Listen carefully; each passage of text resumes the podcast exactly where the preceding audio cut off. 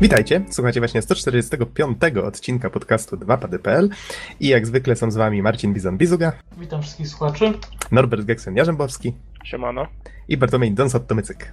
Halo, halo.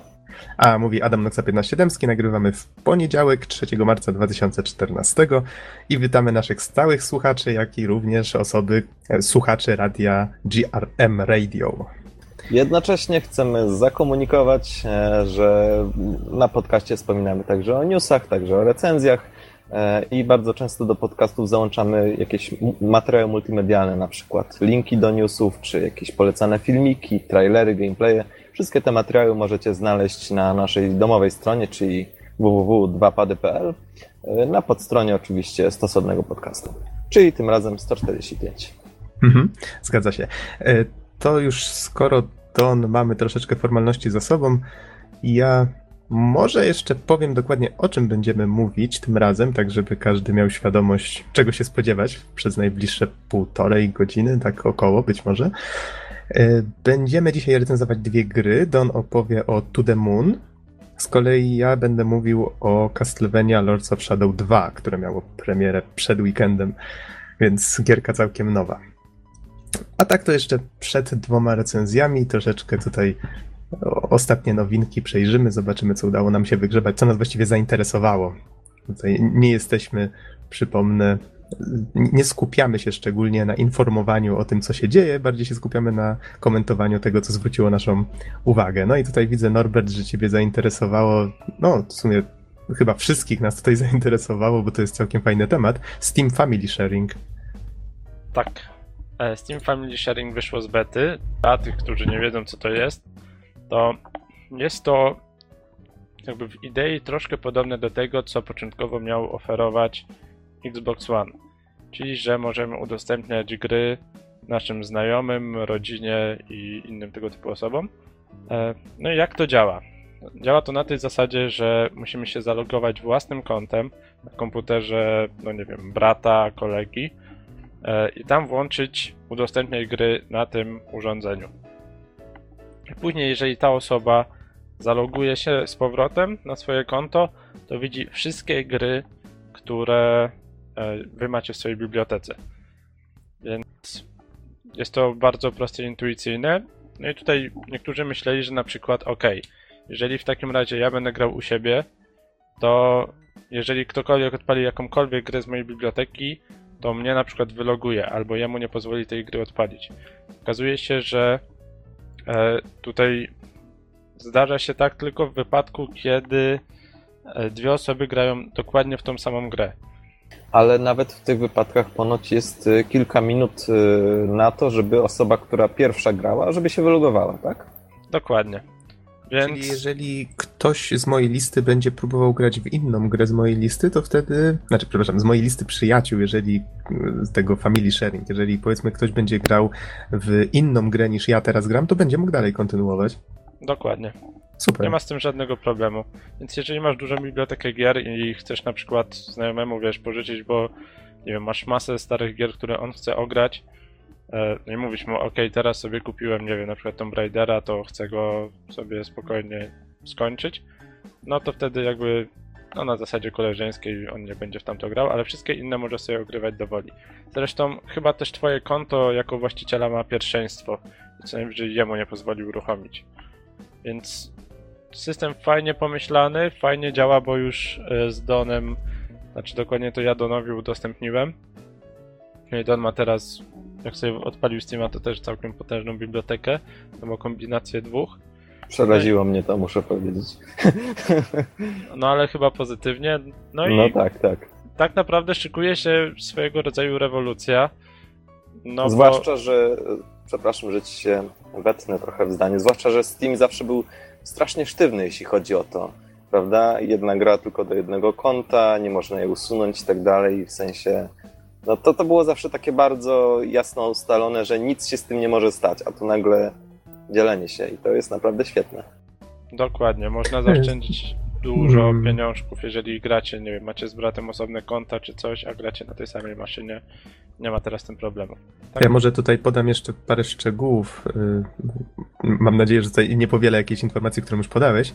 Tutaj widzę newsa na dobreprogramy.pl i że można autoryzować do 10 urządzeń i 5 użytkowników Steam oraz jeżeli osoba, która pożycza od nas grę, mają już, nie może korzystać z dodatków DLC, które kupiliśmy do tej gry.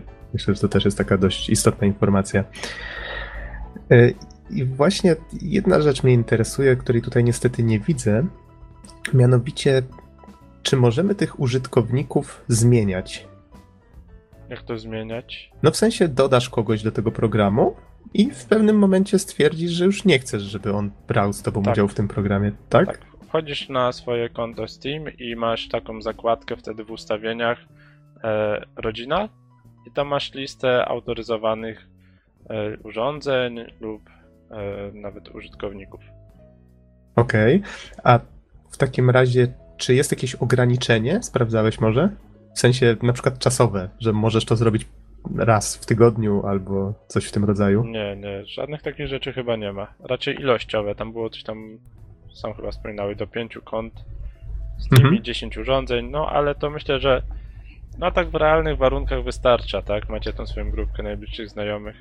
Czyli w tej chwili działa to na tej zasadzie, że nie wybieramy na stałe tych ludzi, możemy zmieniać jakby ten dostęp wedle uznania znajomym i jedyne, jedyne tutaj ograniczenie to jest właśnie to, że musi to być do 10 urządzeń i do 5 użytkowników.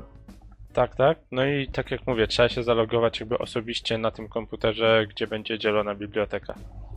To Mhm. jest dość istotne, no bo albo przesyłacie komuś swoje namiary na konto, co jest takie średnio bezpieczne, albo no w sumie można samemu przyjść, tak? No jeżeli to są tacy znajomi, tak jak mówię, tacy rzeczywiście, to nie ma z tym problemu.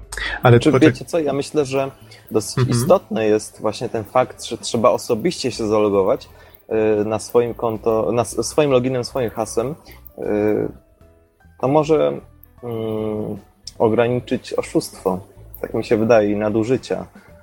O ile oczywiście zabezpieczenia chroniące login i hasło oryginalnego użytkownika zadziałają, ale myślę, że to jest jakby krok w dobrą stronę. Ale chodzi o to, że jeżeli ja na przykład bym pożyczał wam gry, to w momencie, kiedy wy chcecie w nie zagrać, ja muszę u siebie na komputerze zalogować się na Steama.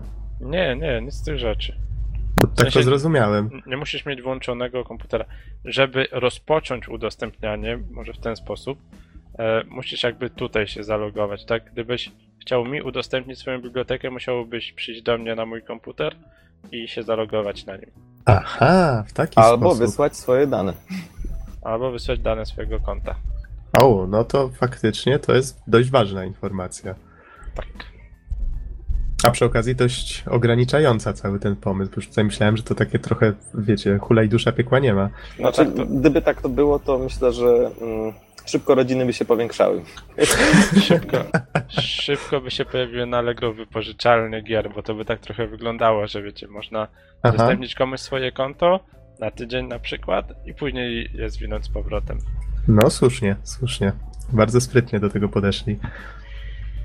No dobrze, czy Bizonie coś masz do dodania a propos Steam Sharing, Family Sharing? A ja tylko jeszcze mogę dodać, Bizon jak, usnął już, ach, tak wcześnie, no.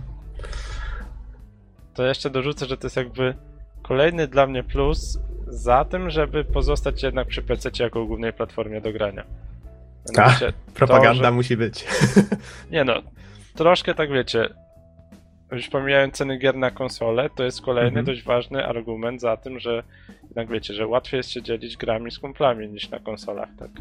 Nie no, ale zupełnie jakby trochę zbaczając z tego tematu, a raczej rozszerzając wątek PC-ta jako, czy komputera osobistego w ogóle, jako, e, jako podstawowego urządzenia do grania, no to ten proces od lat 90. jest znaczący i myślę, że po dziś dzień komputer osobisty to jest podstawowa rzecz do grania. Głównie dlatego, że jest uniwersalna i biorąc pod uwagę tę uniwersalność i możliwość na przykład pracowania na nim, używania na przykład na uczelni, w porównaniu do, do droższych konsol, które obsługują tylko gry, Zresztą wiele innych powodów stoi za tym, ale myślę, że tak, jeszcze długo tak będzie. Choćby dlatego, że, że y, komputery wyprzedzają konsole znacznie, jeśli chodzi o jakość grafiki. Cały czas się rozwijają. No. Tutaj Ja myślę, że teraz konsole będą gonić PC-ty. ale, Mhm. ale będą, będą próbowały cały czas dorównać. To znaczy, tak patrząc trochę na fakty, wydaje mi się, że kiedyś konsole Mhm. faktycznie były przed PC-tami. W tej chwili one już ich raczej nie dogonią i to raczej nigdy nie będzie miało miejsca. To już nawet Mhm. producenci y, procesorów graficznych wypowiadali się na ten temat. Stwierdzili, że po prostu nie opłaca się tworzyć takich podzespołów, które miałyby wyprzedzać technologicznie to, co jest w tej chwili na, na PC-tach. To musi być zaplanowane, to musi być odpowiednio przygotowane i to zawsze będzie sprzęt troszeczkę starszy niż No taki high-end. O innej specyfice. Mhm. Zupełnie jest inna specyfika konsoli inna komputera. Ale dobra, chyba trochę zbyt, zba, zbyt bardzo zbaczamy z tematu. No wybaczcie, akurat teraz pisa, pisałem, Tak się nasunęło. pisałem niedawno e, w doborze materiału badawczego. Dlaczego gry na PC w większości są u mnie? No to trzeba było to uzasadnić. No ale w każdym razie PC-ty też są, na przykład jest strasznie dużo indie, co Gexen podkreślał. I jakby są taką platformą, która, w której jest duża dowolność. W sensie na konsolę trudniej się dostać na przykład niezależnym twórcom, a, ale na, na komputerach jest to łatwiejsze. I biblioteka gier poza tym jest znacznie większa. A tak z punktu widzenia odbiorcy, no tutaj, żeby daleko nie patrzeć, y, tą Castlevanię właśnie, o której mówiłem, to kupiłem na PC-ta, ponieważ jeżeli kupiłbym ją na PS3 lub Xboxa, no akurat mam PS3, to musiałbym zapłacić dwa razy więcej, a po drugie w tej chwili mam świadomość, że jeżeli sobie usprawnię kompa, to będę mógł sobie zwiększyć na przykład rozdzielczość z tego HD do Full HD i grafika będzie jeszcze ładniejsza, prawda? To znaczy, ja tak jeszcze trochę obronię konsolę, no bo czasem mi się zdarza pograć, akurat no w moim wypadku na Wii U, ale konsola ma ten jakby komfort, tak? Że jeżeli chce sobie szybko zagrać, odpalenie komputera, który często jest troszkę już zamulony, zajmuje chwilkę. Może wymiana dysku na SSD by pomogła, ale to już osobna historia. Konsola jest takie, uruchamiamy, za kilka, kilkanaście sekund jest, odpalamy grę, gramy, tak? Jest to prostsze i bardziej zautomatyzowane często, dlatego część ludzi gra na konsolach. No i to nie tak, że, że PC-ty są wyrocznią, choć w tym momencie chyba faktycznie mają trochę górę. Mhm. No dobrze, ale to wiecie co, przejdźmy w takim razie dalej. Wiecie co, może, a może ja faktycznie mówię o tych komputerach osobistych, już są takie najlepsze, bo ja konsoli niestety nie mam żadnych. E, To No, może no, być też widzisz. powód niestety, ale ten, ale no, no tak to wygląda. Dobra. Jesteś niezrzeszony. Okej, Ja myślę, że, że bardzo ciekawym newsem i właściwie trochę szokującym, chociaż do przewidzenia, e, jest fakt, że Twitch Plays Pokémon przeszedł Pokémon Red. to, to co, musimy chyba znowu wytłumaczyć o co chodziło. E, Ludzie na czacie, na kanale, który się nazywa Twitch Plays Pokémon właśnie w serwisie Twitch, na czacie mogli wypisywać komendy, które przyjmowała gra. I Jakaś jedna osoba stworzyła właśnie coś takiego, prawdopodobnie em- emulator, który przyjmował właśnie jako input. E, No i oni zresztą widzieli na, prawie natychmiast efekty swojego działania, dlatego że Tak. widok z gry był streamowany na bieżąco. I wszystkie te osoby kierowały jedną postacią, czyli jak można się łatwo domyślić, to wyglądało jak. e, No cóż, jakby postać dostała ataku padaczki lub coś w tym rodzaju, latała we wszystkie strony. Albo miała 60 tysięcy osobowości naraz, które próbowały dojść do głosu. Tak, coś, coś w tym rodzaju, rozdwoje, rozstro, mhm, no, jaźni, wiadomo. I o dziwo udało im się faktycznie tą Pokémon Red ukończyć. Po Poszczegóły odsyła 16, po 16 dniach konkretnie, przepraszam, że ci po, przerwę. ponad 16 dniach, tak, zgadza Kiedy się. pierwszy raz relacjonowaliśmy to wydarzenie, grano już 10 godzin i gracze znajdowali się w takiej ciemnej jaskini i cały czas krążyli. Nie, nie, to krążyli nie było, to było 10 dni. Tak, 10, Chyba. 10 dni, właśnie, Mhm. tak, 10 dni. No i, i ja, szczerze powiedziawszy, trochę wątpiłem, że im się uda, ale bum, stało się. Teraz ciekaw jestem, czy, mm, czy zostanie uruchomiona kolejna część. Don, żeby rozwiać twoje wątpliwości, proszę o to link. proszę bardzo. Mój Boże, zaczęło się. Tak, po, Pokémon Crystal na GBC. Proszę O. bardzo, przynajmniej mamy już kolorki. Właśnie e, widzę, że jest już jeden dzień, 9 godzin, 46 minut. Już wszyscy szaleją. I jedyna zmiana, która się pojawiła, a przynajmniej taka znacząca zmiana, to to, że teraz tryb demokracji i anarchii nie jest do przegłosowania, tylko uruchamia się czasowo. W tej chwili zostało 14 minut do uruchomienia trybu demokracji. To jest, to jest fajny pomysł. Wiecie co? Ja trzymam kciuki, ale myślę, że, że i bez tego się uda. Nawet gdybym wątpił, oni to ukończą. Pewnie. 60 tysięcy osób jest na tyle inteligentne, że skończą tę grę. A, ale szczerze, ja nie spodziewałem się, że oni tę grę skończą, a jednak dali radę. Ale chyba w Pokémonach jest tak, że jak zginiemy, to się odradzamy w najbliższym Poké Center, nie? Tak, to są gry, które akurat wyjątkowo się nadają, bo po pierwsze to jest tak po części turówka, prawda? A nie trzeba żadnych tam zręcznych palców, żeby przeskakiwać. No to nie jest Super Meat Boy. O, może tak to ujmijmy. Nie trzeba przeskakiwać nad przepaściami i inne tego typu rzeczy. No ale ten tryb Ale demokracji okazał się niezbędny, żeby ominąć niektóre przeszkody, w których można było jednym ruchem tak naprawdę pozbyć się tam powiedzmy kilkunastu sekund. Ale wiecie co? Mi się nasunęła trochę inna myśl. To znaczy, Aha. jakby to dowodzi troszeczkę, może nie bezpośrednio, ale, ale losowości. To znaczy, no wyobraźcie sobie, że jakby ten system, 60 tysięcy graczy naraz wciska coś, to trochę przypomina wciskanie losowego klawisza. I czy to nie jest dowód na to, że po puszczeniu konsoli, y, która wciska losowy klawisz, faktycznie gra się może przejść?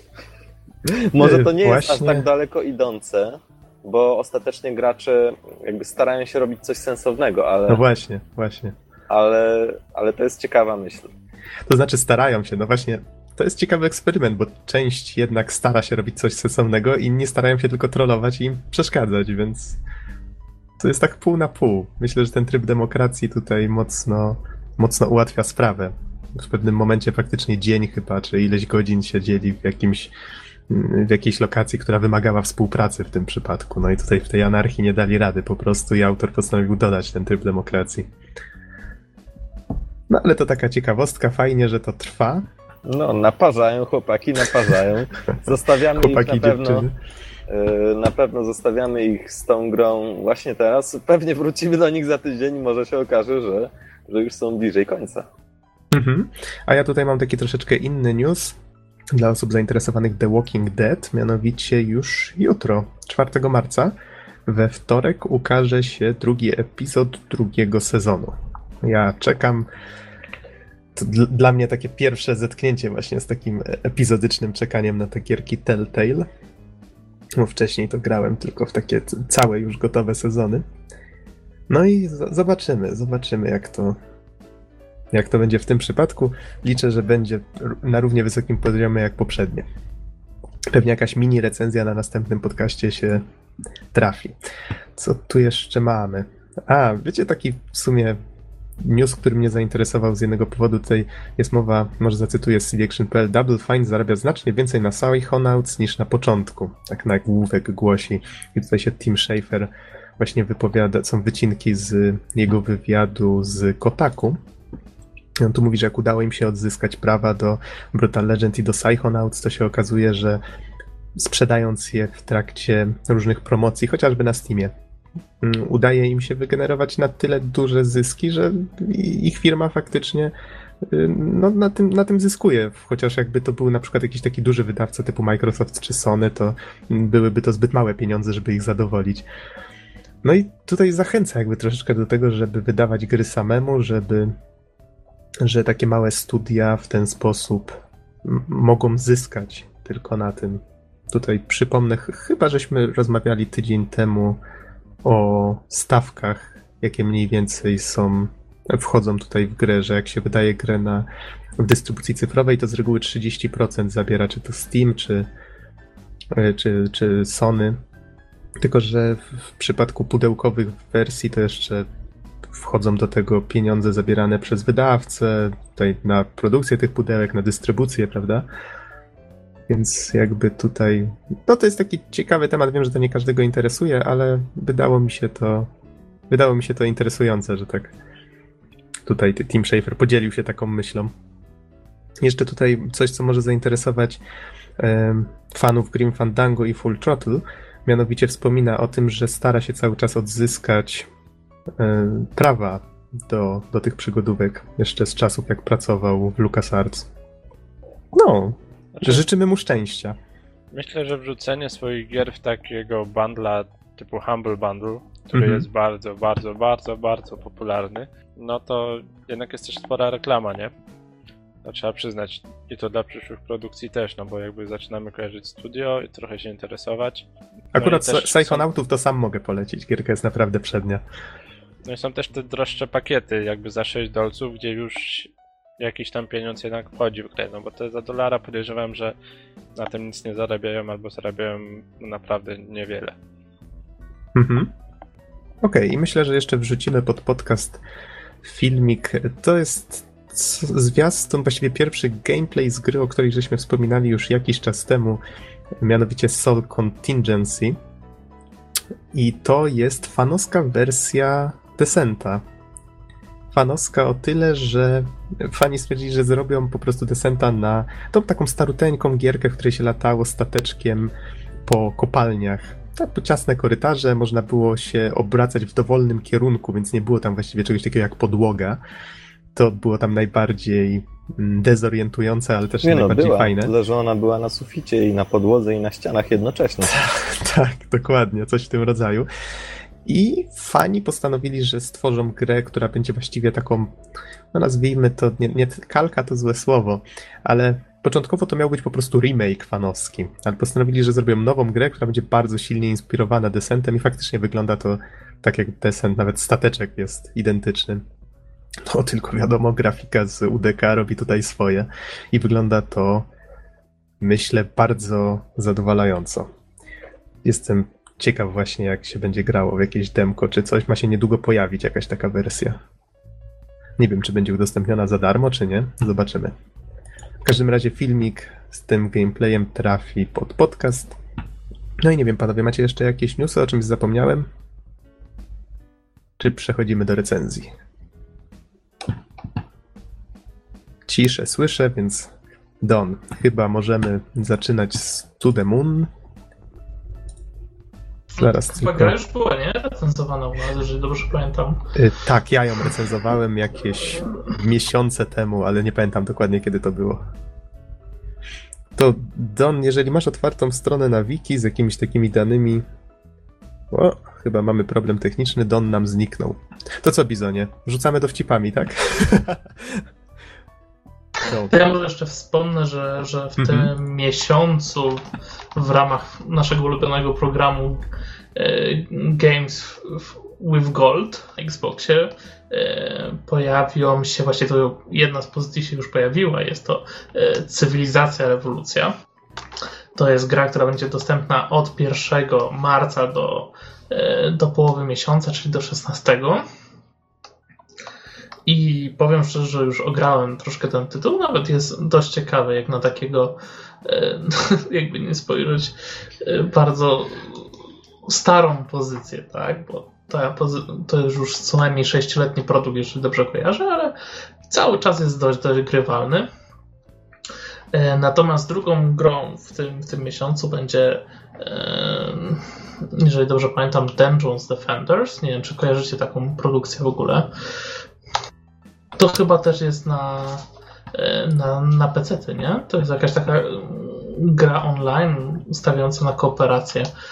Sam nie wiem, co to jest do, za tytuł do końca. Będę musiał się dopiero przekonać w drugiej części tego miesiąca. Mhm. O, widzę, że chłopaki już są. Dobra, No to i w międzyczasie już Don wrócił na pozycję, więc Tak, tak, jestem gotowy do boju. możemy zaczynać podróż na, na, na Księżyc. Tak, zgadza się. To ja tutaj tylko już otworzyłem sobie odpowiednie ściągawki. Powiem, że gra wyszła na PC, na OS X, na Linuxa i było to 1 listopada 2011, czyli już kawałek czasu temu, ale myślę, że nie grafika jest w tej grze najważniejsza, ponieważ ona powstała w e, RPG Makerze. Tylko właśnie, Don, powiedz, co, na, co jest w tej grze najważniejsze? Chyba dusza, prawda? E, Dobrze to ująłeś tak naprawdę. Nie chodzi tutaj o fabułę, ale raczej o duszę, którą ze, którą ze sobą niesie przedstawiona historia i zresztą sposób, w jaki, może sposób, w jaki została przedstawiona mniej, ale, ale sama fabuła naprawdę robi wielkie wrażenie. Natomiast może zanim jeszcze przejdę e, do takich już konkretnego rozpamiętywania, co tam było fajnego, co nie, to może, może byś zapadał jakieś newsy z wiki, konkretnie kiedy wyszła gra, czy to już znaczy, powiedziałeś? przed ju- chwilą? już, już powiedziałem, tak. 2011, tak? Nie wspomniałem tylko, że gra została stworzona przez Freebird Games.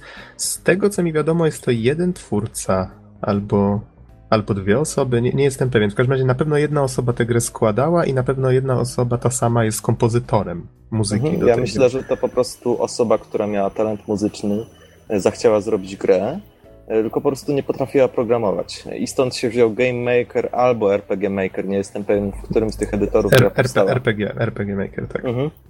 Nie ma Mhm. to znaczy, znaczy, to i tak nie ma większego znaczenia. E, Oba, oba, oba programy to są middleware i działają na podobnych zasadach, z tym, że wydaje mi się, że RP, RPG Maker jest trochę prostszy. No w każdym razie To The Moon, czyli na Księżyc. Od czego by tu zacząć? Mamy starą latarnię, klif, morze, piękna rezydencja, która powstała w dosyć nietypowym jak na mieszkanie miejscu. No i umierający człowiek, Johnny, który ma życzenie.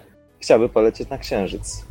No i tutaj wkracza agencja imienia Zygmunta do spraw generowania życzeń, e, do spraw generowania życia. Oni po prostu specjalizują się w spełnianiu marzeń ludzkich. Natomiast robią to w dosyć, powiedziałbym, nietypowy sposób. Gdyż najpierw pacjent musi w ogóle mm, wyrazić swoje życzenie i podzielić się, jakie jest jego wielkie pragnienie. Następnie e, doktorzy za pomocą specjalnej maszyny e, podróżują przez wspomnienia pacjenta, posługując się pamiątkami, e, docierając do pierwszego dostępnego wspomnienia, czyli najczęściej do samego dzieciństwa. I przenoszą chęć życzenia na sam początek życia.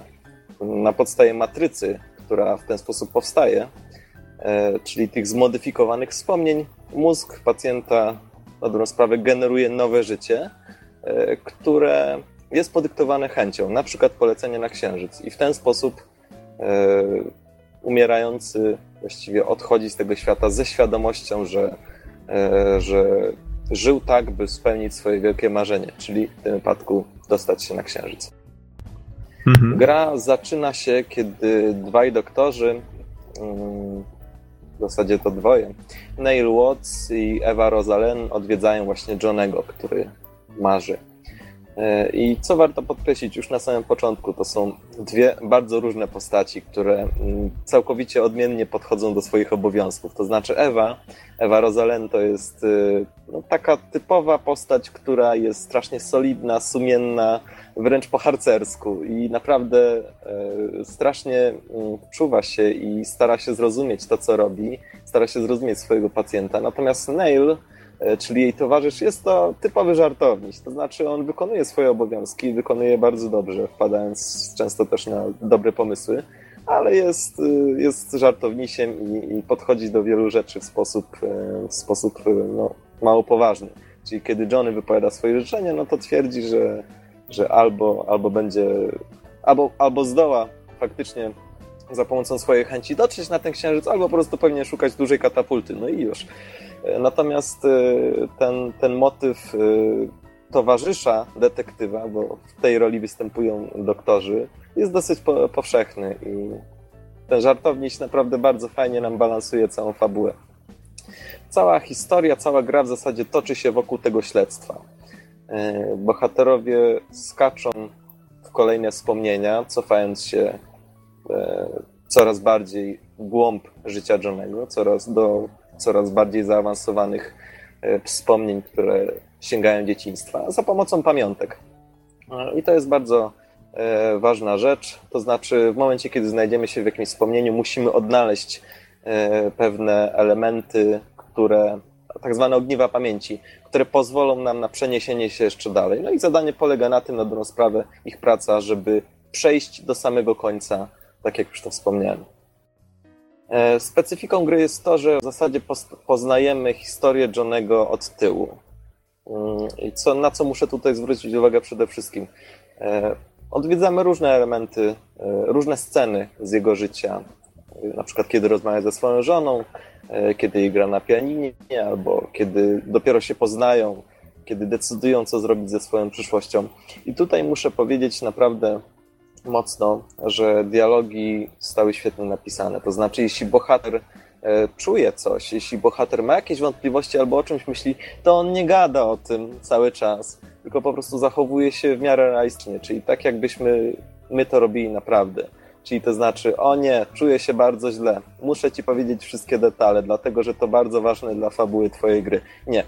E, na dobrą sprawę, wiele pytań w grze mm, nie, nie zostaje dana odpowiedź bezpośrednio, Natomiast, y, natomiast y, gracz może naprawdę świetnie sobie skakać po wątkach i spróbować odpowiedzieć, dlaczego tak, i eksplorować te wszystkie wątki. To jest naprawdę świetnie zrobione. E, tak jak powiedziałem, poznajemy życie Johnego, ale nie tylko jego. Poznajemy także życie River, czyli e, jego żony, ich losy, e, jak one się wszystkie mm, rozwijają. To naprawdę zostało przepięknie napisane. Fabuła, tak jak powiedziałem, jest naprawdę szczegółowo zrobiona. To znaczy mamy liczne wątki poboczne i pewne zasygnalizowane w czasie gry drobiazgi, na przykład choroba e, River, czy, czy jakieś inne szczegóły. To wszystko mm, wygląda tak, że autor na, na pewno musiał bardzo mocno przemyśleć pewne sytuacje. I bohaterowie, wszyscy bohaterowie, czy to poboczni, którzy występują powiedzmy 5-10 minut, zachowują się zgodnie jakby ze swoją sytuacją. E, zgodnie z tym, co czują, zgodnie z tym, co myślą. I tutaj jest naprawdę duże, duże ukłony w stronę autora. Realizm naprawdę dobrze zrobiony. To mi nasuwa troszeczkę The Walking Dead i dialogi w The Walking Dead, a to jest y, moim zdaniem całkiem duże wyróżnienie. A to jest o tyle ciekawe, że gra ma strasznie prostą formę, prawda? Ja tutaj mówiąc o The Last of Us tydzień temu, też wspominałem o tym, że dialogi są bardzo wiarygodne i postacie, ale tam mieliśmy mimikę twarzy, różne takie mm, bardzo ekspresyjne elementy, prawda? Tutaj mamy po prostu sprite'y widoczne mhm. od góry. Tak. Jak w jakimś starym RPG-u. Właśnie grafika jest bardzo symboliczna. E, ale, ale w momencie, jeśli przyjmiemy sobie to, że okej, okay, grafika jest symboliczna, ale, ale patrzymy na coś troszeczkę innego, czyli y, nie zwracamy uwagi na to, że to są sprite'y w stylu anime e, i że animacje są bardzo proste, banalne wręcz e, i że na przykład jak jedna postać chce coś drugiej dać, to przedmiot pojawia się na, na ziemi obok niej. Jeśli pominiemy te wszystkie szczegóły techniczne i zaczniemy widzieć tą fabułę, to to nie jest trudne, to się samo w sobie narzuca. I fabuła sama siebie broni, no to wtedy faktycznie mm, to symboliczne ujęcie wcale nam nie, nam nie przeszkadza, a być może nawet pomaga dlatego że e, myślę, że zbyt duża ilość detali mogłaby być dekoncentrująca. Na dużą pochwałę zasługuje tempo historii. To znaczy, na dobrą sprawę, ak- e, gra składa się z kilku aktów. E, akt pierwszy to jest najpierw cofanie się e, do wszystkich wspomnień i, i potem, potem akcja idzie dalej. Co się dzieje nie tak? No i jak to rozwiązać? I z drugiej strony Johnny też ma ograniczony czas życia. Ponoć zostało mu dzień, góra dwa dni. Życzenie trzeba spełnić, kontrakt trzeba wypełnić. I, i zaczyna się pewna walka w czasem, walka z czasem. Gra potrafi trzymać w napięciu. Dobre jest to, że tempo odpowiada tem, temu, jak czuje się gracz. To znaczy, na początku jest ono dosyć wolne, natomiast potrafi, e, potrafi momentami na przykład przyspieszyć. Jeśli jesteśmy bliski rozwiązania jakiejś wielkiej zagadki, która została utworzona wcześniej, to faktycznie zauważyłem, że gra potrafi pominąć pewne szczegóły i pchnąć nas wyżej, pchnąć nas dalej fabularnie, ale z drugiej strony także autor pozwala wybrzmieć ważnym wydarzeniom.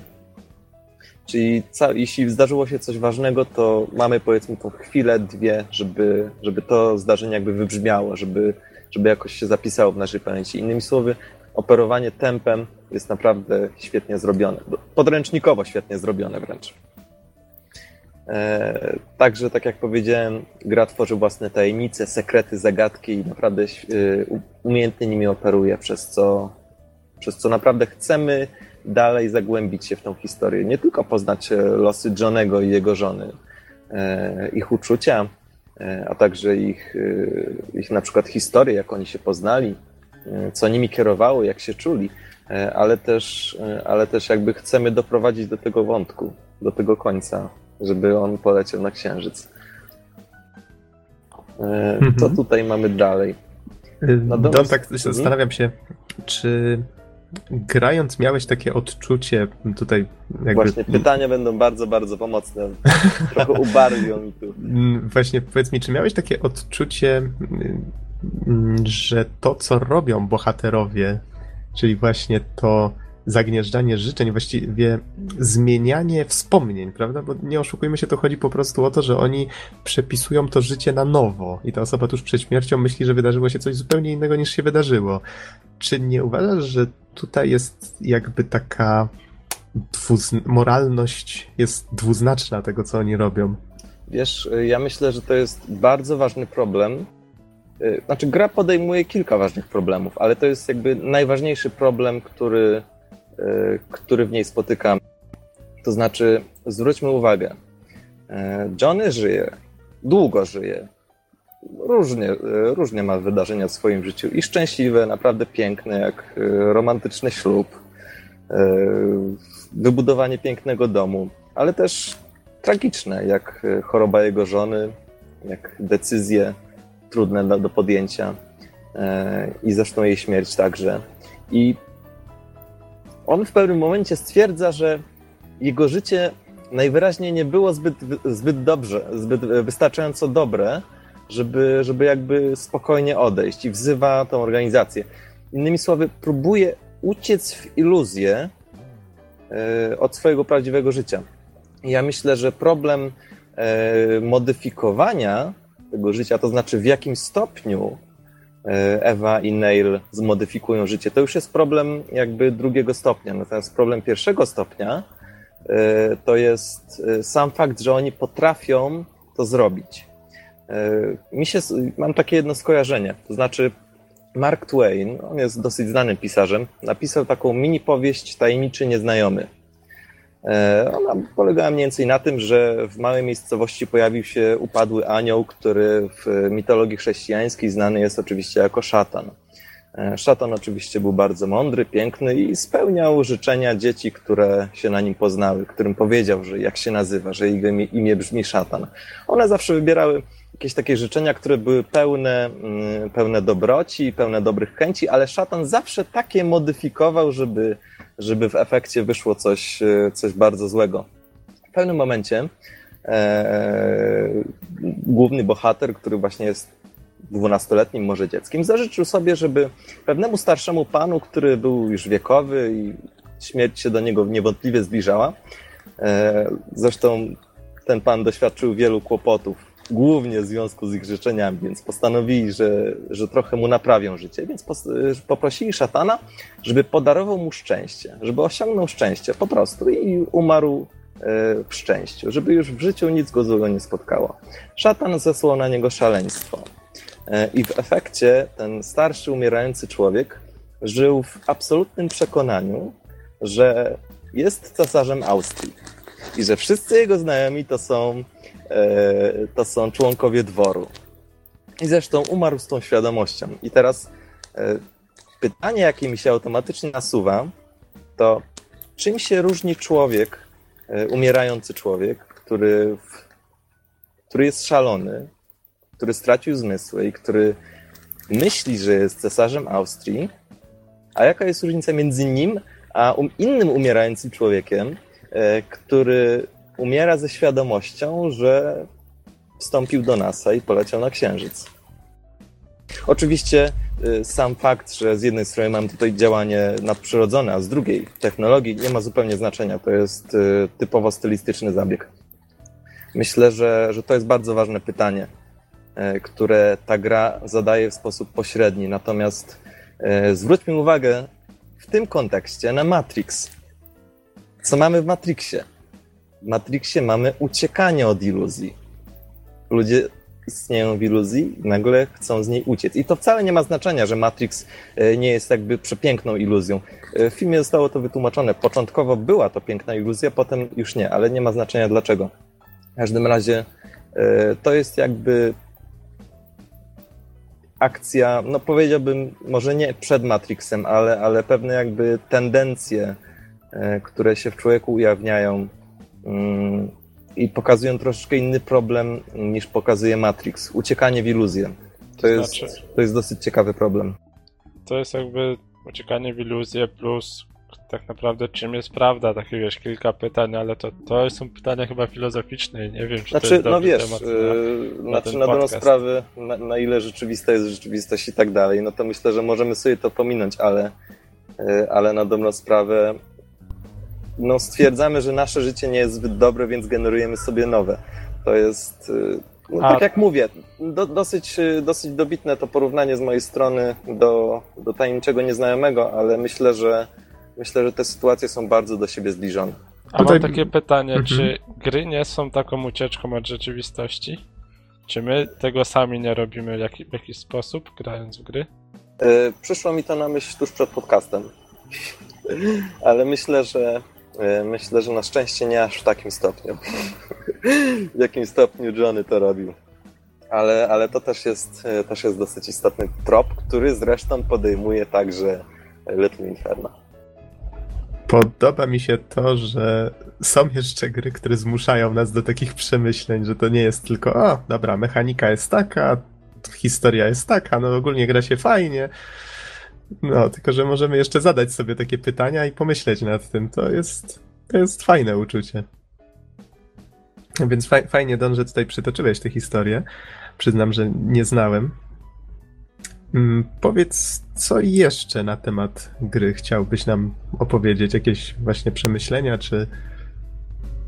Czy wiesz co, na dobrą sprawę bardzo podoba mi się, że kiedy. No proszę wybaczyć mi to, że, że początkowa część mojej recenzji była trochę sztywna, ale, ale jednak musiałem się trochę wygadać i nachwalić. W każdym razie bardzo podobało mi się to, że, e, że Watts, e, czyli Neil i Ewa byli bardzo zróżnicowanymi bohaterami. Neil był żartownisiem i nadal jest zresztą, bo będzie kontynuacja, więc pewnie dalej będzie. E, Ewa jest osobą, która, która chce wykonać misję i strasznie jakby jej na tym zależy. Jest to bardzo dobre rozwiązanie, dlatego że gra poza tym, że porusza pewne ważne problemy, porusza no, dramat ludzki, e, także ma, daje trochę graczowi mm, momenty rozluźnienia fabularnego. Znaczy, kiedy coś nie idzie i, i Ewa i Neil próbują rozpaczliwie namówić wszystkie wersje Johnego z różnych wspomnień, żeby poleciał na Księżyc. To jest bardzo fajny motyw, kiedy pojawiają się i krzyczą NASA wynajmuje ludzi, naprawdę warto, poleć na Księżyc i tak dalej, i tak dalej. Tych motywów jest całkiem sporo i, jakby cieszę się, że, że właśnie to, co powiedziałem wcześniej na przykładzie, tempo jest świetnie, mm, świetnie wyważone. To znaczy, z jednej strony mamy na przykład powolne poznawanie kolejnych smutnych scen bolesnych i też pewne rozmyślenie bohaterów o nich, yy, o nich bezpośrednio. Natomiast z drugiej strony mamy jakieś takie troszeczkę żartobliwe momenty rozluźniające. Innym razem akcja naprawdę przyspiesza i chcemy rozwiązać jakąś tajemnicę. Wiemy, że jesteśmy blisko i bardzo się spieszymy, a jeszcze innym razem widzimy coś po prostu pięknego i chcemy, żeby ten moment wybrzmiał. Więc, yy, więc tak to wygląda. E, Natomiast e, jeszcze co mnie e, zainteresowało, to znaczy, na dobrą sprawę, w obu życiach Johnego e, zostało zrealizowane jego marzenie, tyle że na różne sposoby. E, W zasadzie to marzenie jego i River. E, To jest bardzo fajna rzecz, to znaczy mm, autor jakby uzyskał pełne, szczęśliwe zakończenie, nawet w tym drugim życiu, które zostało zupełnie zmienione. E, I, I mogę tutaj dać, dodać podpowiedź, dlaczego akurat latarnia morska? Dlaczego River zależało na, na latarni morskiej? To jest dosyć ciekawy wątek. Na dobrą sprawę jest bardzo dużo Rozumiem zabaw. tutaj, Mhm. żeby tak, tak zadam pytanie y, za naszych słuchaczy, prawda? Y, Rozumiem, że tutaj mm, omijasz spoilery, tylko to są takie przemyślenia. Tak, tak. To są takie Mhm. luźne przemyślenia. Okej.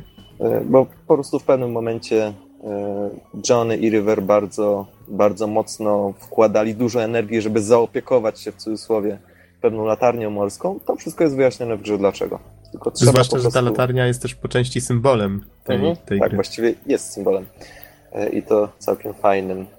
E, Jest naprawdę bardzo dużo zabawy z odkrywaniem tych, e, tych drobnych drobiazgów, z interpretowaniem tych pewnych zasygnalizowanych wątków i naprawdę polecam ukończyć drugi raz, nawet po jakimś czasie. Naprawdę wszystko potrafi się ładnie wyjaśnić. Natomiast e, ja sobie snułem te wszystkie takie rozmyślenia.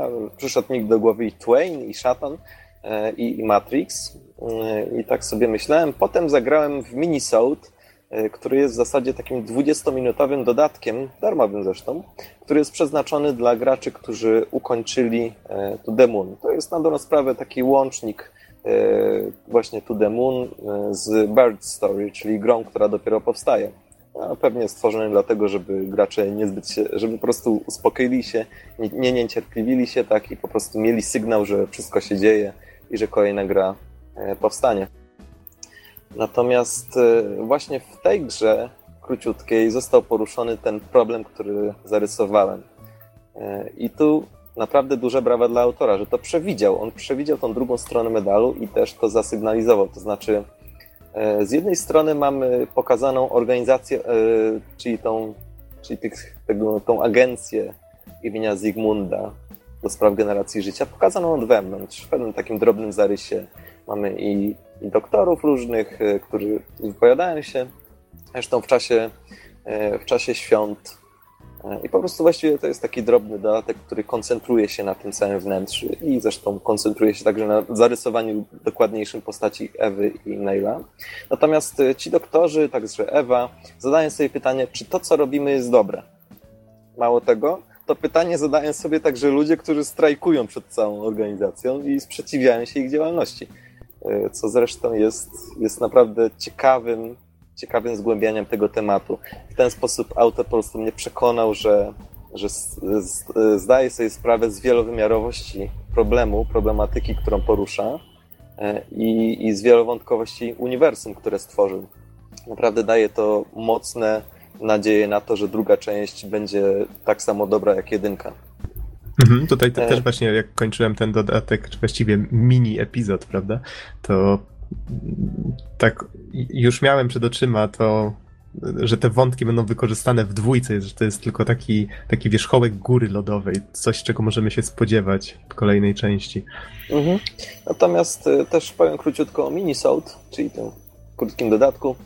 No, sprawę to jest, y, oprócz tego co powiedziałem, y, to także są swoiste wspominki z The Moon. Mamy minigierkę, która jakby symbolicznie nam zarysowuje zarysowuje całą fabułę pierwszej części gry. E, I co mnie też e, w tym odcinku ucieszyło, to znaczy tam także mamy nieliniowość. E, w To The Moon też mamy momentami jakby, no, nie jest jej za dużo, ale też nieliniowość. W momentach, kiedy możemy wybrać postać, którą, którą będziemy kontrolować. To zresztą zmienia się automatycznie w czasie gry, ale czasem mamy wybór.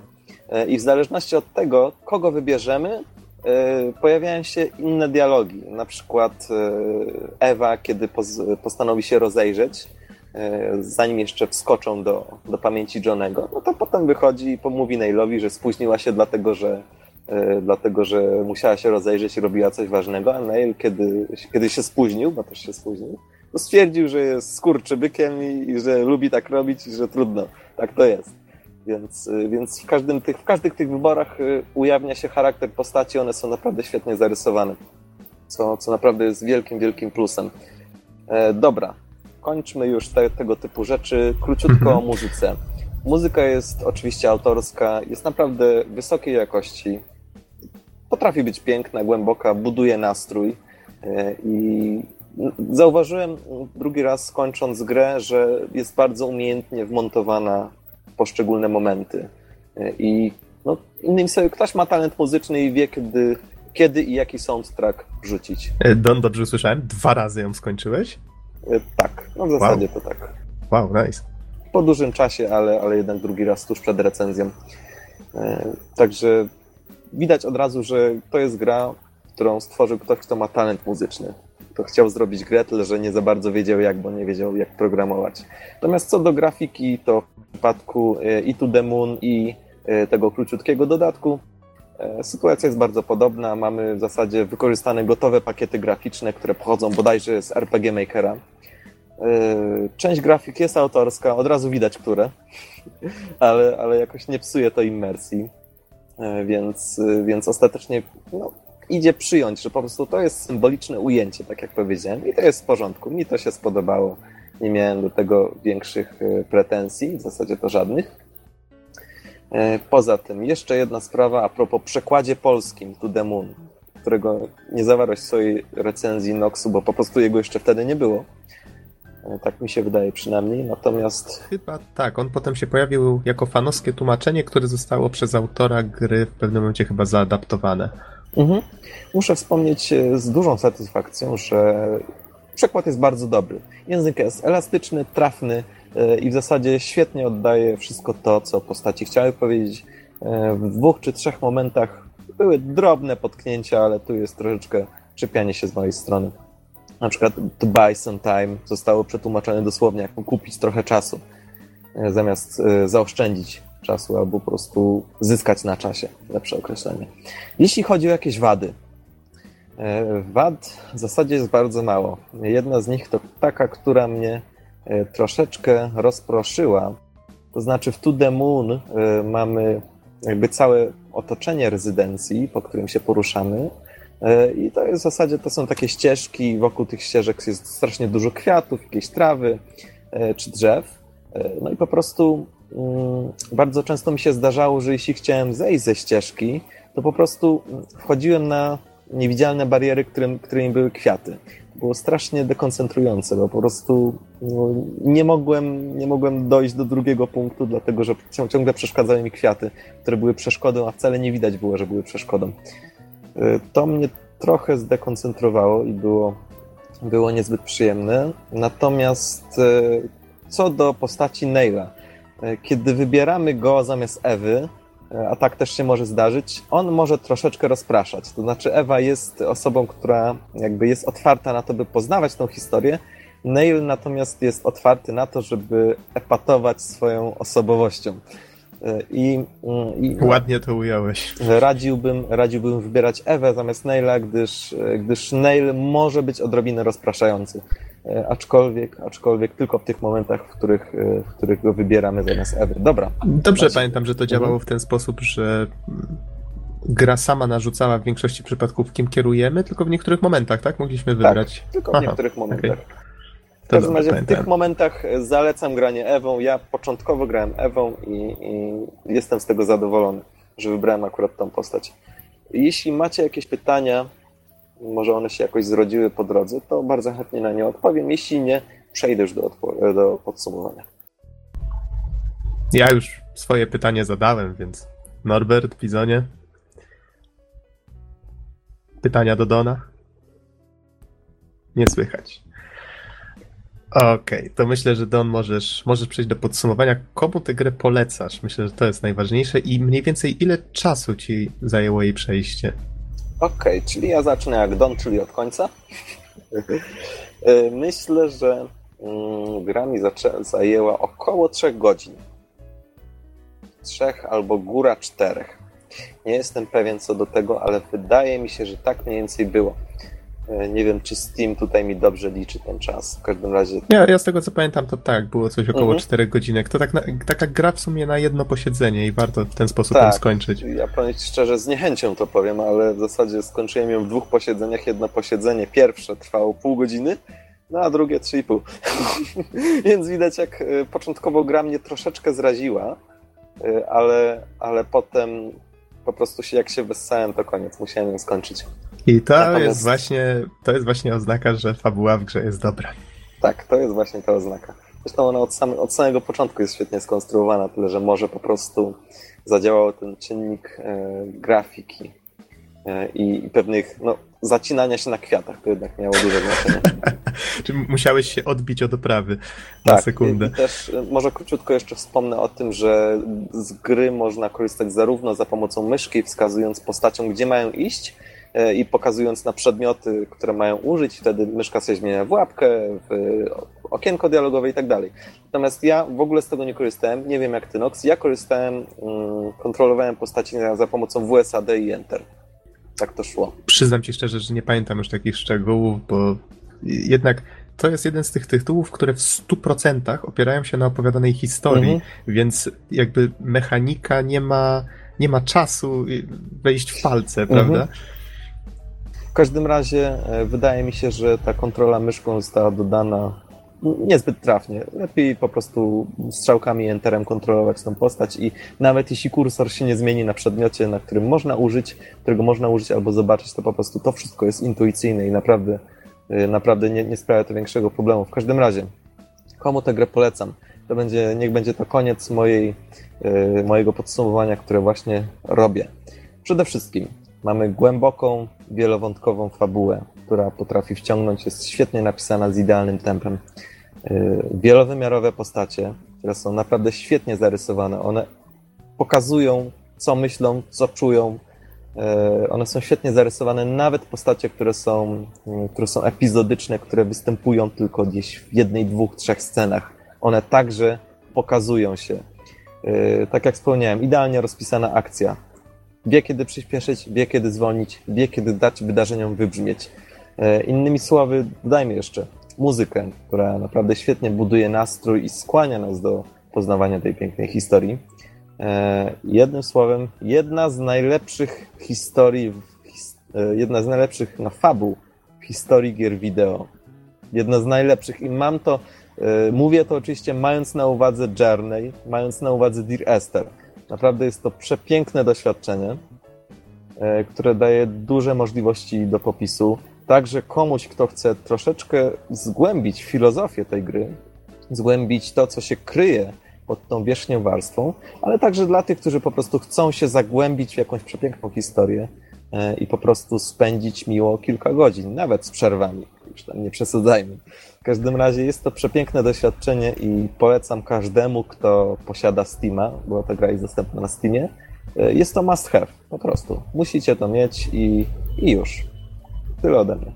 Mhm. A to wiesz, takie pytanie mi się zrodziło, bo wymieniłeś tutaj Journey i Dear Esther y, jako, znaczy wspominając o fabule, prawda, jako o tym czynniku. Powiedz mi, czy te gry nie podpasowują się bardziej pod kategorię narracji interaktywnej niż fabuły, bo w Journey na przykład fabuły jako takiej a, widzisz. Tak bezpośrednio, mhm. prawda? Nie, nie ma, takie jak tutaj, no tu mamy słowa, mamy rozmowy, mamy dialogi, prawda? I postacie, dużo postaci. W Journey mamy bardziej y, tą interakcję między graczami, jakby tą taką fabułę emergentną, tak? To, to się mhm. tak na to mówiło. Wiesz, ja myślę, że mm, oczywiście sposób, sposobem narracji te gry różnią się diametralnie. To są zupełnie inne gry. Może z Dear Esther jest trochę bliżej, y, ale ale jakby biorę pod uwagę fabułę tych gier, to co one mają do przekazania ze sobą, to w jaki sposób to robią jest y, sprawą drugorzędną i kwestią wyboru, wyboru autora. Natomiast y, wiem, że Dear Esther mnie bardzo poruszyło i zachęciło do refleksji, natomiast To The Moon jest co najmniej równe z Dear Esther. Być może nawet ma troszeczkę bardziej przyjazną formę, jest y, no, trochę przyjaźniejsze po prostu dla, dla użytkownika. Natomiast Dear Esther ma większe wymagania, e, wydaje mi się. Natomiast jeśli chodzi o stricte fabułę, Journey też ma dosyć intrygującą fabułę, która mm, no, jakby pod tą, mm, pod tą pierwszą linią, którą wydaje się do, dotarcie do góry, e, z czasem, mm, z czasem wyłaniają się inne wątki. Więc, więc nie chciałbym tutaj skazywać Journey na tylko samą, sam ciekawy sposób narracji. To też ma y, intrygującą fabułę, więc, więc nawet mając na uwadze y, to, w jaki sposób na mnie zadziałały osobiście te gry, co miały, do, co miały do powiedzenia, co miały do opowiedzenia, jaką historię miały do opowiedzenia, To The Moon naprawdę robi wielkie, wielkie wrażenie. Mhm. Okej, okay. czy w takim razie tą myślą kończysz już recenzję? Już skończyłem. Okej, okay, rozumiem. Dobrze, to w takim razie, panowie, myślę, że możemy przejść do Castlevania Lords of Shadow 2. Czy ja naprawdę każdą recenzję Castlevanii jakiejkolwiek muszę zaczynać słowami, że jestem maniakiem tej serii? Nie, tak, to już wychodzi z kontekstu. Nie, ale powinieneś.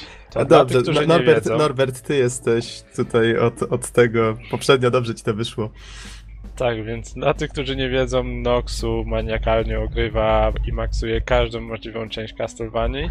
E, nie wiem czy dalej, ale swojego czasu prowadził własny serwis o Castlevanii. Chyba dalej go prowadzisz, tak? Tak, castlevania.co Dokładnie, e, więc recenzję musicie traktować z pewnym przymruszeniem oka, ponieważ będzie to chyba recenzja największego maniaka Castlevanii w Polsce, więc Noxu, prośba, żebyś nie wchodził w najdrobniejsze szczegóły rozgrywki, tylko o, No recenzję dla ludzi.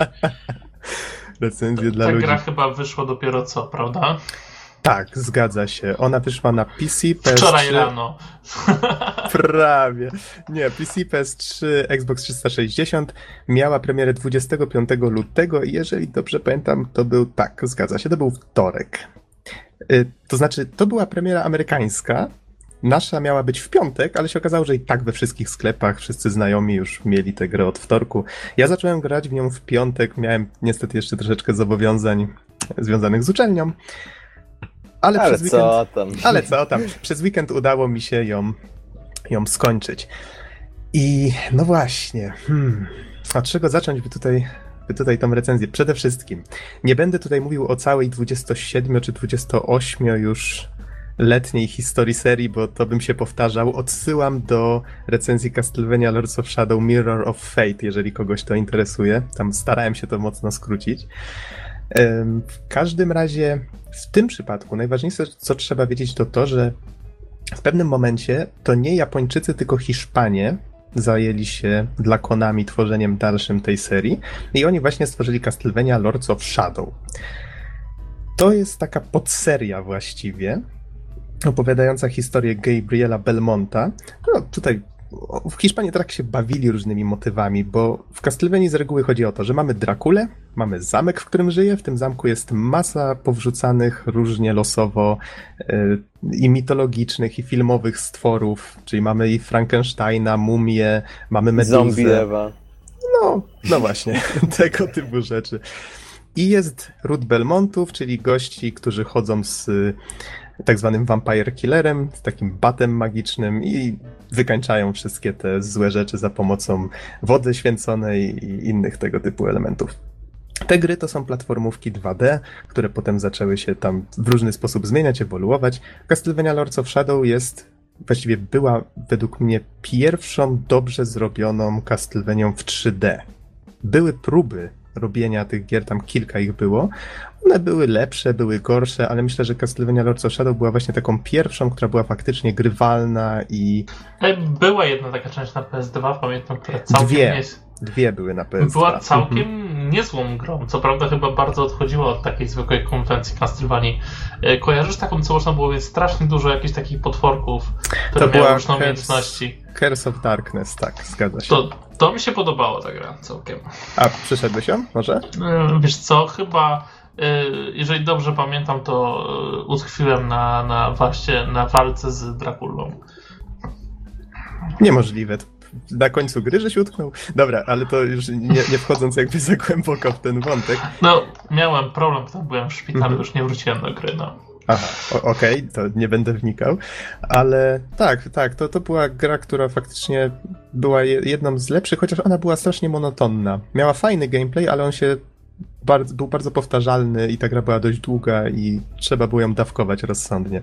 W każdym razie, Lords of Shadow było właściwie taką pierwszą Castlevanią, która też była właściwie bardzo silnie nastawiona na fabułę. Do tej pory w tych Castlevaniach ona była taka mniej lub bardziej symboliczna. No w tych pierwszych to właściwie było po prostu ok, jesteś tym dobrym, idź ubij tego złego. Potem były Masz tu jakieś tam... mieczyk. Tak, masz tu bat właściwie. Masz tu bat albo mieczyk, idź ubij tego złego, a potem były jakieś różne zmiany y, z tym związane. To, co było w tym fajne, to to, że ta historia zawsze układała się, znaczy zawsze, mm, wszystkie te gry połączone razem, one się układały w taką historię walki z tym Drakulą przez setki lat. Powiedzmy tam od tysiąc któregoś do 2000 któregoś. Więc to właściwie było takie całe milenium walki ze złem. I myślę, że twórcy tutaj postanowili troszeczkę zabawić się właśnie tym motywem.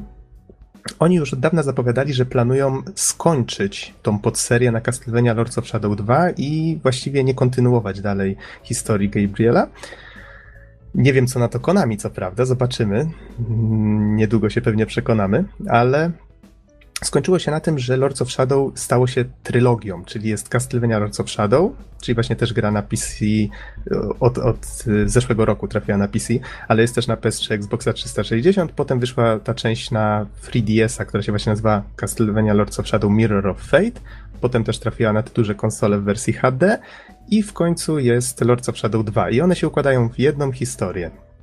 I tutaj taka jedna rzecz, nim przejdę właśnie do Lords of Shadow 2, E, będę musiał troszeczkę zaspoilować właściwie mm, końcówkę jest, Lords of Shadow. To powiedzieć. jest duży, bezczelny spoiler, ale faktycznie to jest sam początek dwójki.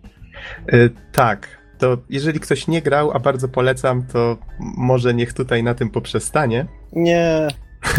nie. nie uciekajcie. Znaczy razie... nie, nie, w sensie, że ja nie grałem, bym chciał. Może. Aha, byś chciał. Mhm. Nie wiem, czy bym chciał, ale może jestem potencjalnym graczem, tak? No, dobra. Szczególnie, to... szczególnie z nowym systemem szerowania na Steamie. Szczególnie z nowym systemem szerowania. Ja nie mam niestety Lords of Shadow 1 na Steamie, przykro mi. A, na PS3. No dobrze, to może... Zatkaj uszy, Don. E, to, to niestety muszę to powiedzieć, to jest po prostu bardzo istotny fragment. Bohater jedynki na samym końcu, po napisach w scenie, nagle się okazuje, że Dracula, czyli postać, której w ogóle nie było przez całe Lords of Shadow i wszyscy fani się zastanawiali dlaczego, znaczy grając, po napisach okazuje się, że to nasz bohater w wyniku wydarzeń w jakiś sposób stał się tym Drakulą. I żeby jeszcze ta rewelacja, żeby to było mało tego, okazuje się w tym samym epilogu, że moment, w którym się o tym dowiadujemy, to są czasy współczesne. Nagle widzimy samochody, nagle widzimy y, wieżowce, inne tego typu rzeczy. I ta, ta scena, te kilka minutek po napisach końcowych tak ludzi zmiażdżyło, że wow, oczekiwania co do Lords of Shadow 2 były olbrzymie, mam wrażenie. I tak jak fani, wielu fanów było, myślę, do jedynki nastawionych dość, dość wrogo, zwłaszcza osoby, które nie, nie są zbyt otwarte na zmiany, prawda? Ja z ciekawością wypatrywałem, co Hiszpanie właśnie zrobią z tą serią. Tak, myślę, że nawet część tych osób dała się przekonać i czekała właśnie na dwójkę. No i właśnie, co mamy?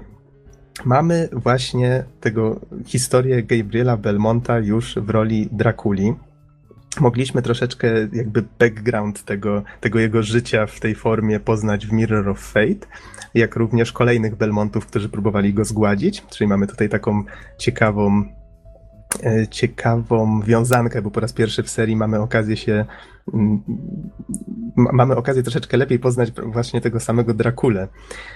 I w dwójce mamy historię hmm, jakby to wam powiedzieć, żeby się nie pogubić, bo konstrukcja historii samej w dwójce jest taka dość przeplatana. W prologu widzimy wielką bitwę, że zamek Drakuli jest oblężony, Dracula musi wybronić go, pokonać wielkiego tytana z drewna, którego Bractwo Światła zbudowało właśnie, żeby e, wspomóc się w walce z, e, z właśnie z Panem Ciemności, czyli właśnie z nim. I cały a, może właśnie najważniejsza rzecz, o której powinienem wspomnieć. Mercury Steam, czyli twórcy właśnie Lords of Shadow, oni wykreowali taki świat, który nie jest naszym światem. To jest coś w rodzaju takiego alternatywnego świata fantazy. Czyli mamy faktycznie te samochody, mamy ten, y, te czasy współczesne, ale oni poszli... Ale wszystko chodzi na gaz. oni poszli troszeczkę drogą y, jak twórcy Devil May Cry już nieraz szli. Czyli oni sobie wymyślili właściwie taki, takie własne uniwersum. Czyli mamy świat fantazy, w którym Dracula jest uważany przez historyków, przez ludzi za najważniejszą taką złą postać, która się kiedykolwiek pojawiła i że jej pokonanie było olbrzymim e, sukcesem ludzkości. I właściwie to miasto, w którym dzieje się e, częściowo, czym zaraz powiem, akcja dwójki, jest zbudowane na ruinach tego tego zamku. I my w tym prologu właśnie widzimy finał tej bitwy, w którym olbrzymia eksplozja niszczy wszystko, no, poza fragmentami zamku i samym Drakulą, bo jest, no cóż, nieśmiertelny. Mamy okazję zobaczyć tajemniczą postać, którą na pewno część osób rozpozna jako Alucarda i tu prolog się kończy. Nie wiemy właściwie, co się stało i nagle Dracula budzi się właśnie w czasach współczesnych w swoim sarkofagu, e, osłabiony.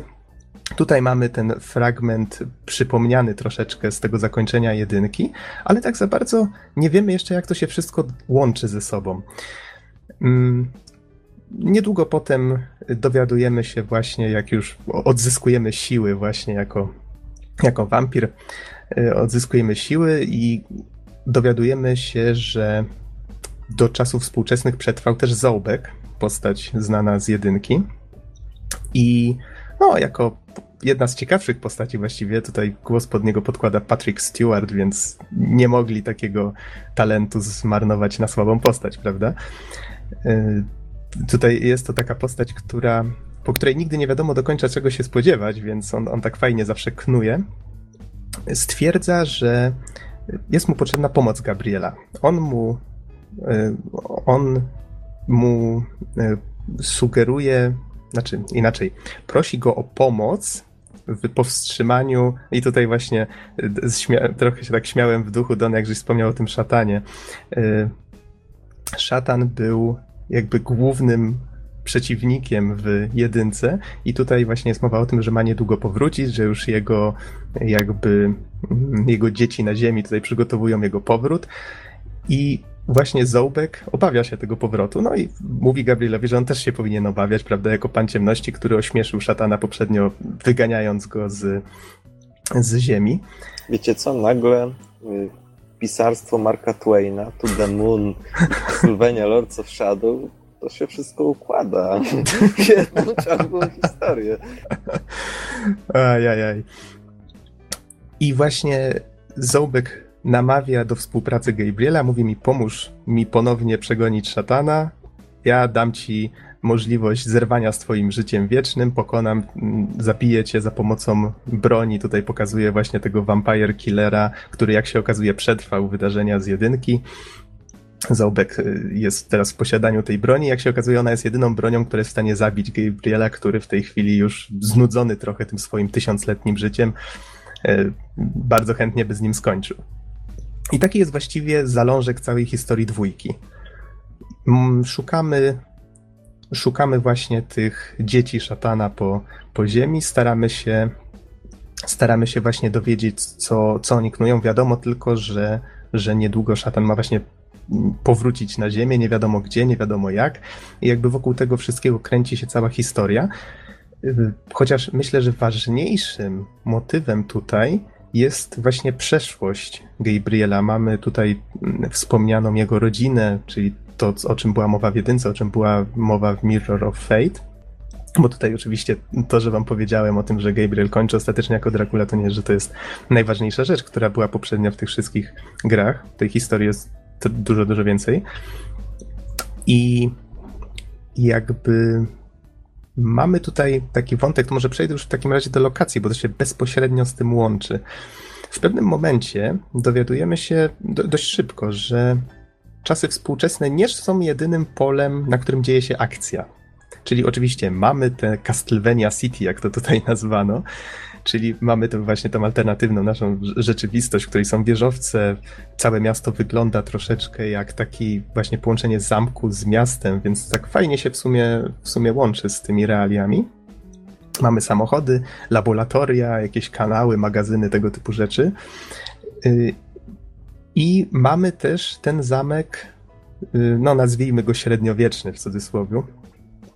I przenosimy się między nimi za pomocą takich specjalnych portali, czyli jakby podróżujemy między, no właśnie, niby przeszłością i przyszłością, ale czym tak naprawdę jest ten zamek, tego nie wiemy, bo spotykamy tam osoby znane. Czyli taki tej... trochę motyw jak z Darksidersów chyba dwójki, nie? Tam też były takie portale pomiędzy czasami.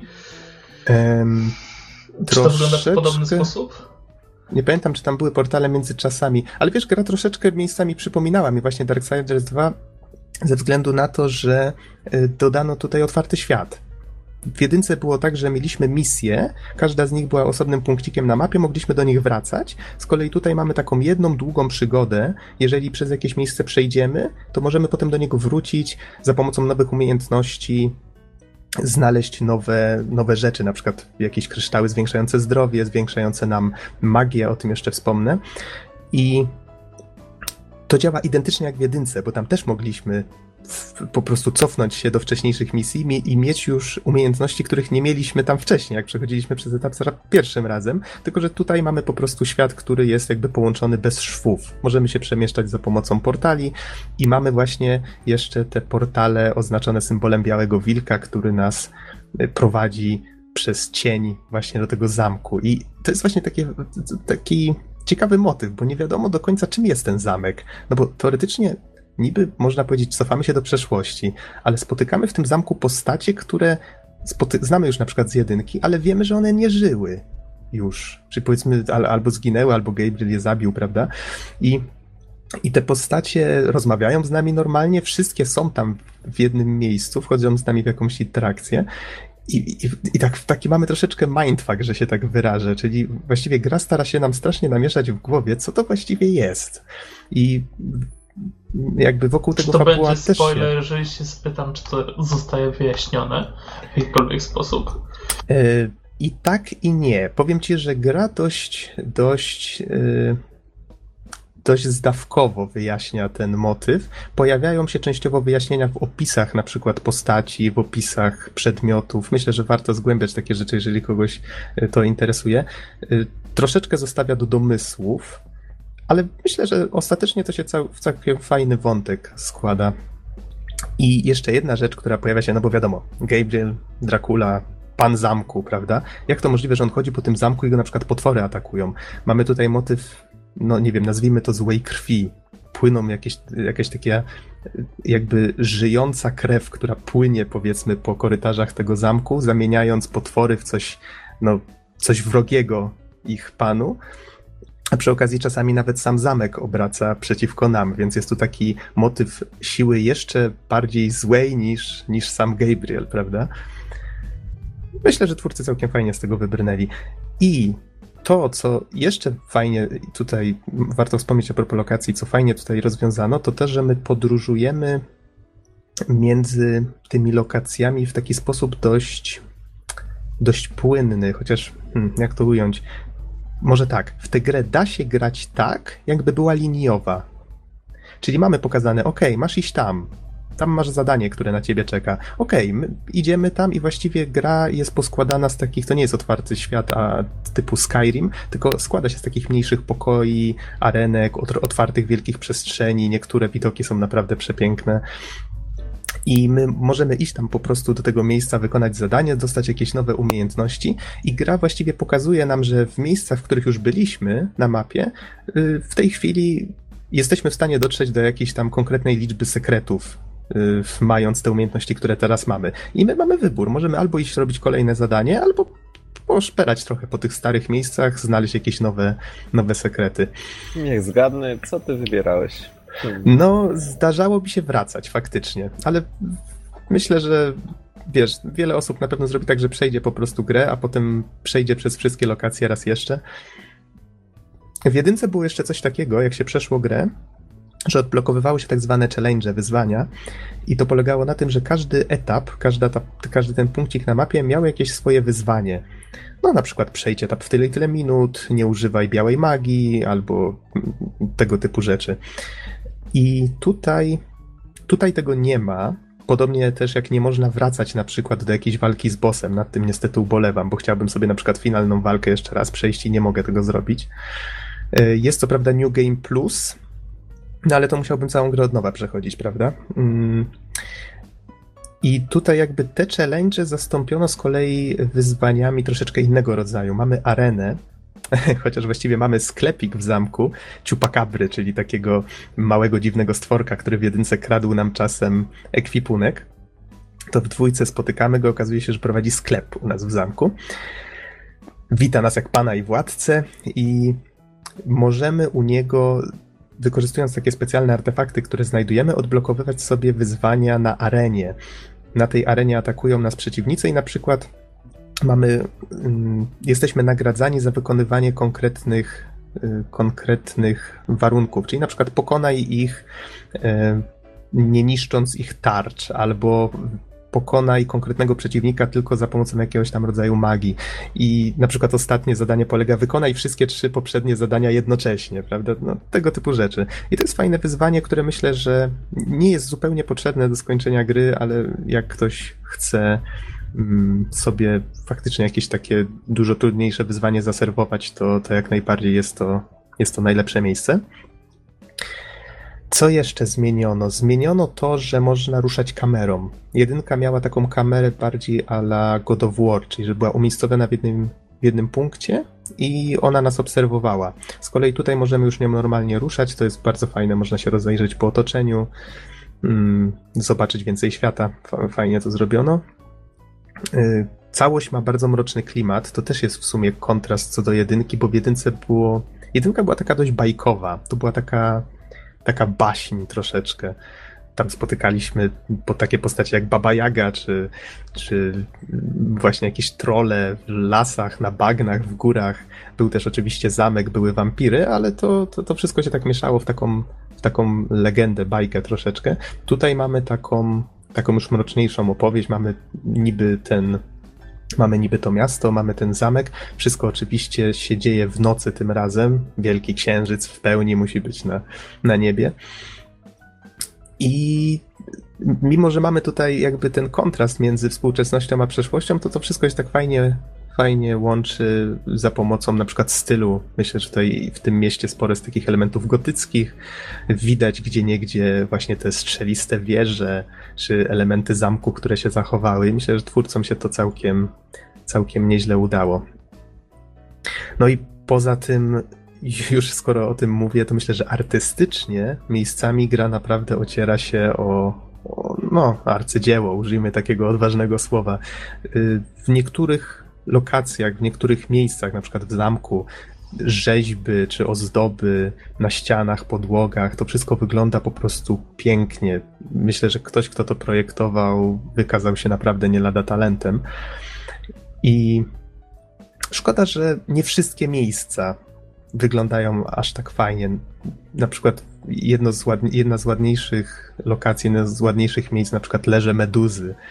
To taki mm, jest jaski, wyobraźcie sobie jaskinię, w której jest jakaś taka świątynia zawieszona na olbrzymich łańcuchach. No taka lokacja, która też troszeczkę się może tutaj z Godoworem kojarzyć, ale, ale bardzo fajnie to wyglądało. Z kolei czasami trafiamy właśnie do takich miejsc dość zwyczajnych, czy to jakichś takich zrujnowanych domów, y, właśnie po tej drugiej stronie, prawda?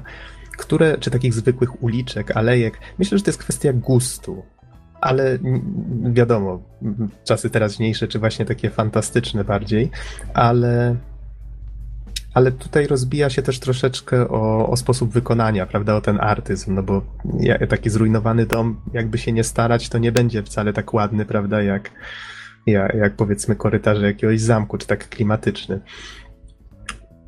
Chociaż myślę, że ten, na przykład w niektórych miejscach, w niektórych lokacjach udało się twórcom całkiem fajnie stworzyć taki kontrast piękna starego i nowego. Na przykład siedziba Zopka, y, taki wieżowiec, ma y, jest zdobiony marmurem, to wszystko widać, że jest takie śliczne, piękne, takie bogate.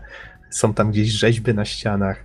I, I to jest takie piękno, które faktycznie się kojarzy, takie korporacyjne troszeczkę, ale i fajnie kontrastuje właśnie z tymi takimi zdobionymi salami zamków. To, to mi się akurat podobało. Czyli pod tym względem jest troszeczkę nierówno, ale ogólnie rzecz biorąc podobał mi się ten kontrast i to, że gra nas rzucała raz tutaj, raz tam. Jest mnóstwo... Mm, muzycznie tak samo. Gra jest, tutaj skoro już wspomniałem o grafice, to mogę też wspomnieć o, o muzycznej stronie. Tutaj or, prawdziwa orkiestra brała udział w nagrywaniu soundtracku, czuć tę moc i to faktycznie, to, to moc instrumentów i, i to też buduje znacznie ten klimat. E, z kolei wspomniałem o lokacjach, wspomniałem o oprawie, wspomniałem o tym, co dodano, czyli że mamy tą możliwość ruszania kamery, mamy te dwa światy, otwartość i, i właściwie brak loadingów, nie licząc tego w momencie, jak wchodzimy na przykład do gry. Z kolei nie wspomniałem jeszcze o mechanice.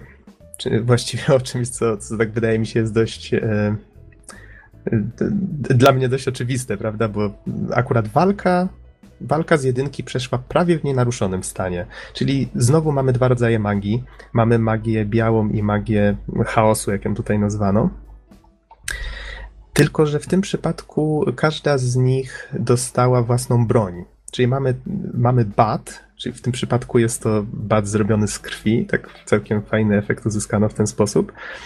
I do tego mamy Void Sword, czyli mm, to był miecz pustki, czy miecz otchłani? Jak to nazwać? Coś, coś w tym rodzaju. Miecz pustki bardziej.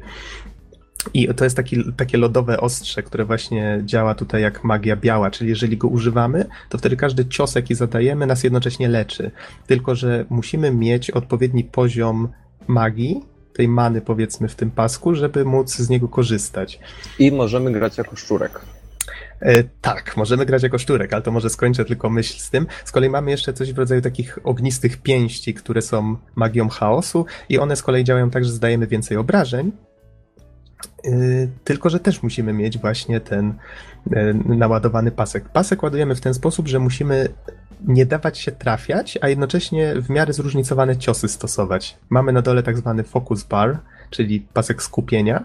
On się napełnia właśnie wtedy, jeżeli walczymy skutecznie, nie dajemy się trafiać. Jeżeli właściwie damy się trafić, to od razu spada do zera. I jeżeli zapełnimy ten pasek, wtedy z każdego przeciwnika wylatają orby, które możemy wchłonąć, uzupełniając jednocześnie wybrany albo oba pasek magii. To się bardzo fajnie sprawdza. I właściwie, tak jak w pierwszej części było bardzo intuicyjne i fajne, tak tutaj nadal takie jest. Do tego mamy właśnie te dwie dodatkowe bronie, mamy mnóstwo fajnych ciosów, które możemy odblokowywać, bronie można levelować i tutaj zrobiono to w bardzo fajny sposób, bo każdy cios ma procent zaawansowania, znaczy procent wprawy, nazwijmy to tak.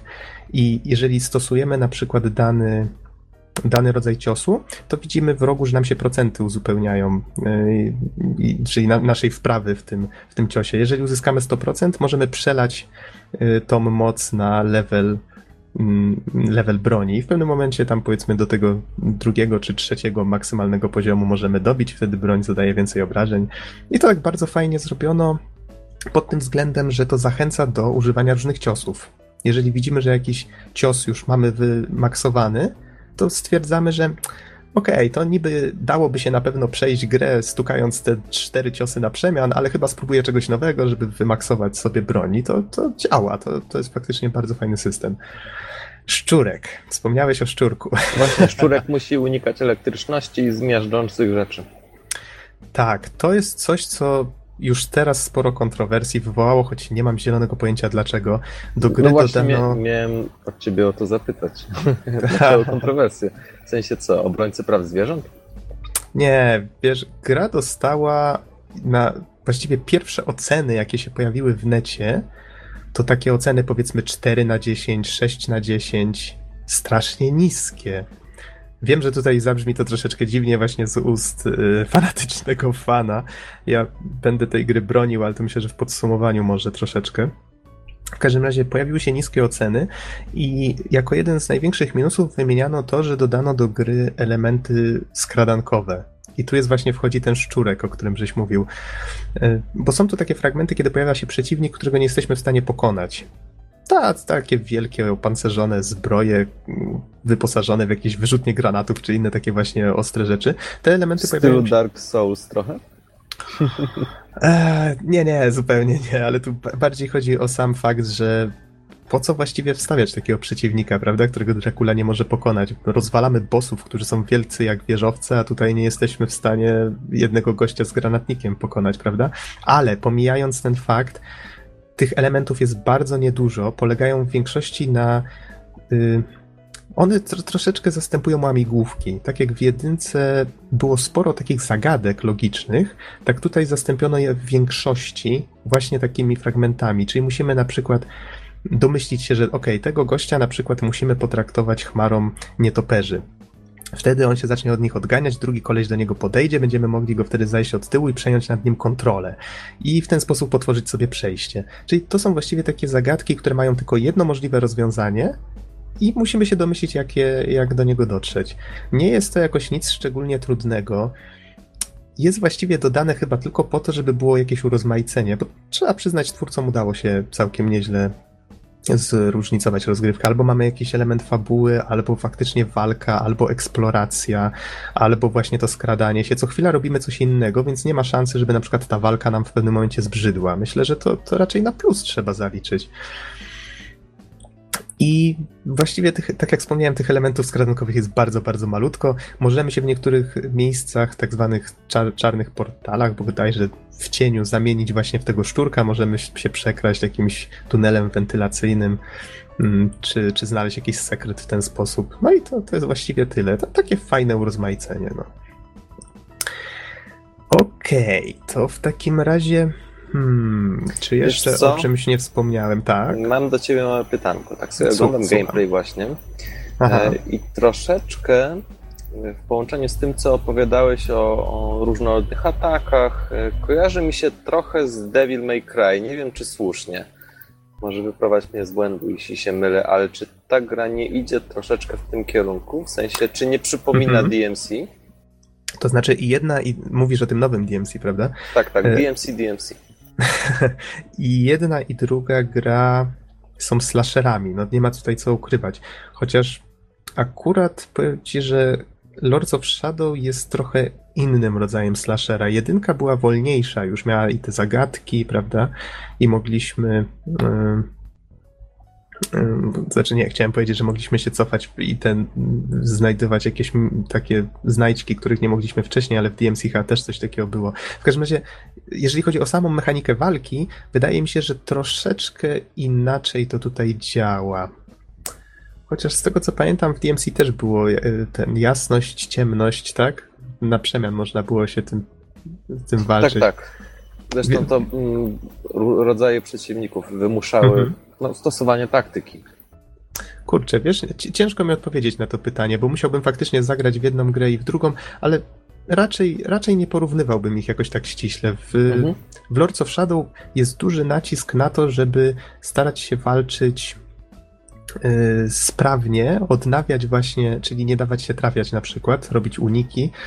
Yy, czy robić bloki. O, to jest istotna rzecz, o której nie wspomniałem. Można zrobić tak zwany idealny blok, Y, w momencie tuż przed atakiem i wtedy odbijamy przeciwnika i możemy zadać kontrę. I takie bloki też bardzo szybko uzupełniają nam focus bar, czyli gra zachęca nas do tego, żeby walczyć sprawnie i w ten sposób uzupełniać sobie magię, która pozwala nam walczyć jeszcze lepiej. Mm, więc Czyli na... innymi słowy, łatwo się nauczyć, ale można masterować. Tak, zgadza się. Do tego wszystkie ruchy, które możemy wykupywać właśnie za punkty doświadczenia, które dostajemy, y, wszystkie te mm, ataki, które, które możemy wykupić, one się składają w takie fajne kombinacje, które troszeczkę się z bijatyką kojarzą, bo możemy na przykład. Ciężko to opisać, ale chodzi o to, że możemy na przykład wybić przeciwnika w powietrze, bo a, bo mamy ataki jednego przeciwnika możemy atakować, albo całą grupę wokół, czyli mamy słabszy atak, ale obszarowy. Możemy to połączyć na przykład z wybiciem przeciwników w powietrze i wtedy my wylatujemy w powietrze i oni. Możemy atakować, wiesz, tak im bardziej to opisuję, tym bardziej mam Devil May Cry przed oczyma. Tak, są, A, widzisz. Są, są elementy podobne, zgadza się. No co to może wiesz, może to jest plus. Jak ktoś grał w Devil May Cry mu się podobało, to tutaj też powinien spróbować. No właśnie to jest takie trochę nawiązanie do zapowiedź mm -hmm. pytania, które pewnie ci zadam niedługo komu polecisz tą grę, ale, ale na razie jeszcze może nie. Spoko. Już powoli się zbliżam do końca. W każdym razie myślę, że podsumowując ten temat, mechanika walki jest bardzo fajna i daje dużo możliwości. E, możemy na przykład wystrzeliwać e, e, możemy, mm, jak to, to było projectiles, czyli pociski, tak? I mhm. E, jeżeli na przykład nie wykorzystujemy żadnej magii, to są to takie krwawe sztylety. Jeżeli włączymy sobie magię, e, czyli skorzystanie z miecza, to, to, to, to automatycznie te sztylety zamieniają się w lodowe sztylety e, albo ogniste właśnie w przypadku magii chaosu. I to też ma tutaj różne zastosowania. Hmm, okej, okay, to skoro już wspomniałem o walce, to myślę, że warto by było troszeczkę wspomnieć o samych przeciwnikach. Nie jest ich znowu aż tak dużo, to nad tym troszeczkę ubolewam, ale no, są tutaj jakieś szkielety, są harpie, czyli przeciwnicy latający, tak? W czasach współczesnych mamy na przykład gości z jetpackami, jakichś takich opancerzonych, przepraszam, jakichś takich opancerzonych żołnierzy. Mamy też mechy, nawet się pojawiają takie wielkie pancerze w pewnym momencie, więc tak jak wspomniałem, taka alternatywna rzeczywistość troszeczkę. I myślę, że wystarczająco dużo jest tych przeciwników, ale tu, gdzie gra najbardziej błyszczy, to są walki z bossami. Tego jest bardzo dużo. To są bossowie, to są mini-bossowie, ale tych walk jest sporo, są dość często. Czyli właściwie nie czuć tutaj grając, że właściwie coś w, tym, w tej grze jest zapychaczem. Nie ma na przykład jakiejś lokacji, że aha, tutaj specjalnie wstawiono tę lokację, żebym tu siedział godzinę i na przykład stęsknił się za walką z bossem. Nie, tu walczymy z jednym bossem, mamy jakąś scenkę fabularną, jedną lokację, jakąś scenkę skratonkową i nagle nas atakują drugim bossem, mimo że tam, nie wiem, pół godziny minęło ledwo, prawda? Więc jest tego dużo. I niektóre walki są naprawdę fajne. Jeżeli miałbym już narzekać, tak naprawdę się czepiać, to wydaje mi się, że im dalej w las, tym walki stały się prostsze. Czyli może tak troszeczkę mniej dopracowane na zasadzie, że na początku zdarzały się takie walki, w których kazali mi wykorzystywać różne moje umiejętności, to na przykład pod koniec gry już miałem wrażenie, że wystarczyło nawalać, już mogłem zapomnieć o tym, że mogę ciskać pociski, które w niektórych przypadkach były konieczne do użycia, albo że musiałem, mogłem się zamienić w mgłę na przykład, żeby uniknąć ciosu. Mam wrażenie, że trochę tego zabrakło pod koniec, jakby takiego szlifu. E, no i już tutaj przechodząc do końcowych takich elementów, w grze można odblokowywać różne arty, tak jak wspomniałem jest New Game Plus, można odblokować wyższy poziom trudności, który na pewno kiedyś sprawdzę. Są te dodatkowe wyzwania w sklepiku, o których już wspomniałem, jest eksploracja, e, więc całość zajęła mi 25 godzin, 25 godzin, jak na grę, która kosztuje na PC ta 110 chyba złotych, to jest dużo, to jest bardzo dużo. Przy czym myślę, że jak ktoś by grał tylko dla fabuły, czyli z pominięciem eksploracyjnych tego typu elementów, myślę, że kilka godzin powinien odjąć. Czyli tak zamknijmy się w około 20 godzinach. Jedynka też mniej więcej, mniej więcej tyle trwała. I okej, okay, jeżeli miałbym jakieś minusy wymienić, no to takie pierdółki niech będzie w rodzaju, że niektóre elementy otoczenia nie da się ich zniszczyć, na przykład samochody, to, to, to troszeczkę tak mm, dokuczało mi miejscami. Y, twórcy troszeczkę chwalili się, że gra będzie takim graficznie next genem. To też nie jest do końca prawda, ale to już nie będę wchodził w techniczne y, sprawy. Jeżeli... No wiesz, Nox, jeśli prawdziwie next gen nie do końca wygląda jak next gen, to ja myślę, że takim obietnicom też można dać trochę dystansu. Tak, wiesz, wydaje mi się, że to było takie marketingowe gadanie. Oczywiście, że w grze można ustawić wysokie y, różne ustawienia. Nawet jest w zalecanych karta obsługująca DirectX 11, więc wydaje mi się, że mój komputer być może nawet niektórych efektów tu nie wyświetlił. Więc tu muszę o tym wspomnieć oczywiście. No ale ale grafika i tak jest śliczna, tutaj biorąc pod uwagę te projekty tych rzeźb i otoczenia, tak jak wspominałem. Yy, co jeszcze? No, wspomniałem, że nie można powtórzyć na przykład konkretnego fragmentu rozgrywki, to też bym dał jako minus. I myślę, że największy, ostatnia rzecz właściwie, o której chciałem wspomnieć, największy minus całej tej gry, taki jedyny, który naprawdę mnie boli. Jak skończyłem tę grę, tak stwierdziłem, że choroba to jest taki jedyny kolec w tym wszystkim, który mnie uwiera. Że twórcy zapowiadali, że skoro kończą historię z Lords of Shadow 2, to że ta gra będzie takim epic, taką epicką konkluzją, podsumowaniem tej całej historii Gabriela, bo oni mieli ca cały, wszystko mieli tak naprawdę, co im było potrzebne do tego, żeby stworzyć świetną, świetną historię o właśnie o odkupieniu tego Gabriela, o tym, że on, no właśnie tutaj wszyscy się zastanawiali, co on właściwie zrobi, prawda? Jest panem ciemności, więc teraz co, co tutaj jeszcze można dodać? Więc wydawało mi się, że że jakby pójdą właśnie w tę rodzinę, bo tutaj pojawia się ten, ten wątek, prawda? Y, ta, ta jego ukochana, jego syn i tak dalej, więc wydawało, tutaj nie, nie chcę wchodzić zbytnie szczegóły, ale to, do czego zmierzam, zakończenie jest krótkie i wydało mi się raczej niesatysfakcjonujące. Może miałem zbyt wygórowane wymagania, ale chociaż finalna walka jest bardzo widowiskowa i, i w ogóle, że się tak wyrażę, to mimo wszystko mam wrażenie, że to, co pokazano w jedynce, było dużo, dużo bardziej efektowne i niosło ze sobą dużo większy ładunek emocjonalny. bo jednak w jedynce cały finał gry rozciągał się tak na godzinę, może nawet dwie. To była taka długa wędrówka z, z dwoma właściwie wielkimi bossami na koniec. Po pokonaniu bossa mieliśmy jeszcze chyba z dobre pół godziny cutscenki. No, może trochę przesadzam, ale, ale było tego dużo. Z kolei tutaj, okej, okay, super, coś tam, coś tam, pach, pach, ciach, koniec, napisy końcowe. I tak, jak się zastanowiłem, to właściwie nic z tego nie wynika. I to mnie trochę zasmuciło. To, to nie, nie jest konkluzja. To nie jest coś, czego się spodziewałem. Równie dobrze teraz, po tym co oni zrobili, mogliby walnąć jeszcze trzecią część i wymyślić do niej cokolwiek innego. Nie, jest nie, myślisz, nie myślisz, że to jest prawdopodobne?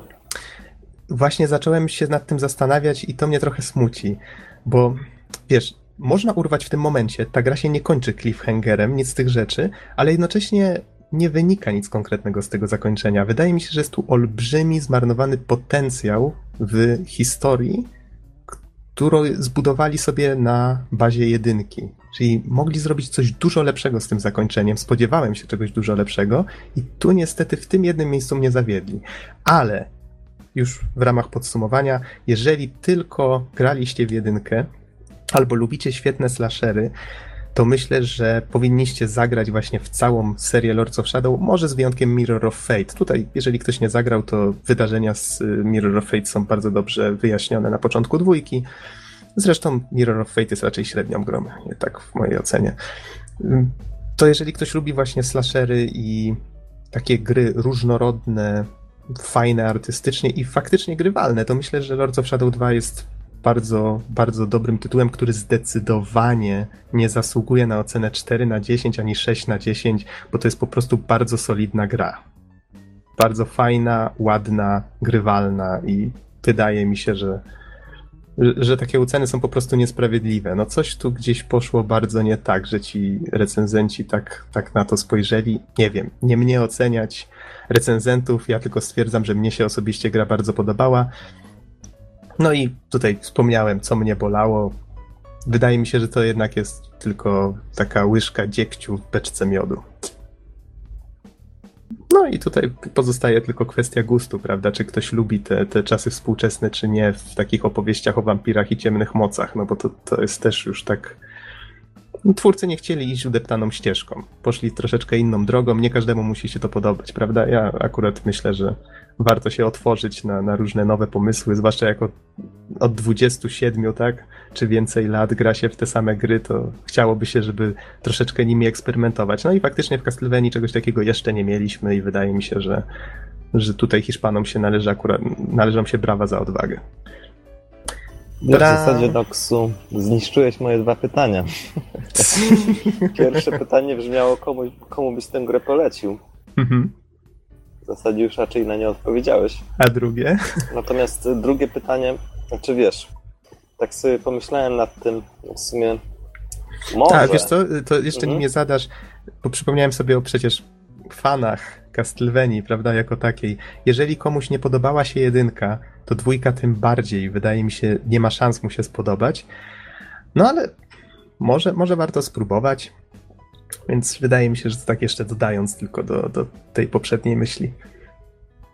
Jednak Lords of Shadow trzeba traktować jako taką podserię, taką wizję innych ludzi, prawda? To też jest fajne, ale wiadomo, nie każdy musi, musi to lubić. Ciekaw jestem, co Konami wykombinuje w tej chwili z serią i gdzie to dalej pójdzie. A drugie pytanie? Drugie pytanie zaczęło się takim, ma się zaczynać takim krótkim wstępem, Aha. na który też częściowo odpowiedziałeś, ale wiesz, Maxu, weźmy pod uwagę, że może, powtarzam, może zdarzyć się tak, że ktoś przed zasiąściem e, do e, Lords of Shadow 2 nie ukończył wszystkich innych gier Castlevanii. E, I moje pytanie brzmi, czy dla osób, które są zupełnie nowe, jeśli chodzi o to uniwersum, mhm. to od czego zacząć? No bo w zasadzie jakby pierwsze, co się nasuwa, to Lords of Shadow 1, ale, mm, ale czy dla zupełnie nowych osób, w którym momencie byś polecił zacząć? Czy musimy się cofać aż do NES-a? Nie, nie, myślę, że zdecydowanie nie. Znaczy, wiesz, niewielu jest takich hardkorów, którzy są w stanie to przełknąć bez, bez odbicia się od, od takich starych gier już w tej chwili. Wydaje mi się, że Lords of Shadow to jest, wiesz, to tak jak mówię, to jest podseria, to jest zupełnie coś innego, taka nowa wizja, ale wydaje mi się, że to jest dobre, jeżeli ktoś chciałby się zainteresować serią. Jeżeli po przejściu jedynki i dwójki Lords of Shadow faktycznie uzna, że to jest coś fajnego, coś dla niego i że jest zainteresowany, jak ta seria wyglądała wcześniej, wydaje mi się, że że wtedy spokojnie, spokojnie mo może zwiedzać dalej, że tak to ujmę. Ale jeżeli ktoś by chciał zagrać w takie Metroidveniowe Castlevania, to myślę, że polecam trylogię na DS-a. Czyli to było Down of Sorrow, to było Portrait of Ruin i było Order of Ecclesia. To są trzy bardzo fajne gry, każda z nich jest różna, ale w sumie mają bardzo dużo wspólnych elementów. Wydaje mi się, że te warto polecić, bo one i ładnie wyglądają, to jest pixel art, i, i ładnie brzmią. I to jest właśnie taka bardziej dusza starej Castlevanii niż, niż właśnie tej nowej, trójwymiarowej. I wydaje mi się, że to, to chyba tyle. No tak, chyba wyczerpałeś temat. ale, ale tym samym e, myślę, że wszyscy, którzy byli ciekawi, mm, co z tą nową Castlevanią, już naprawdę nie będą mieli żadnych wątpliwości po słuchaniu tego podcastu. I albo jeśli są maniakami, e, albo zaraz wejdą na, na platformę jakąś do kupna czy sklep i po prostu sobie załatwią grę, albo po prostu nigdy jej nie tkną, jeśli uważają, że to nie ich klimaty. Więc wiesz co, szczerze powiedziawszy, być może nawet i ja się skuszę któregoś razu, żeby zacząć może na, na początek y, od którejś podserii, żeby nie cofać się w czasie 20 lat, ale... No, ale... tak jak mówię, zagraj po prostu w Lords of Shadow 1. Mhm. Jest dostępny na Steamie, gra jest bardzo fajna, 20 godzin spokojnie zapewnia tak przy pierwszym podejściu, więc jest bardzo, myślę, satysfakcjonującym tytułem. No i myślę, że tą pozytywną myślą możemy zakończyć dzisiejszy podcast. Mhm. Chyba, że ktoś chciałby jeszcze zerknąć na, na Twitcha, jak tam Pokémony cię dosz. Pokémony właśnie grzebią w plecaku, z tego co widzę. Wchodzą i, wy... dobrze. wchodzą i wychodzą bez przerwy z tego plecaka. To może zająć chwilkę. Tak, dokładnie. Myślę, że tą tym pozytywnym akcentem możemy kończyć, więc dziękujemy Wam za cierpliwość, że dotrwaliście do końca. Dziękujemy Wam za uwagę i do usłyszenia w następnym odcinku. Trzymajcie się. Trzymajcie się, na razie. Cześć.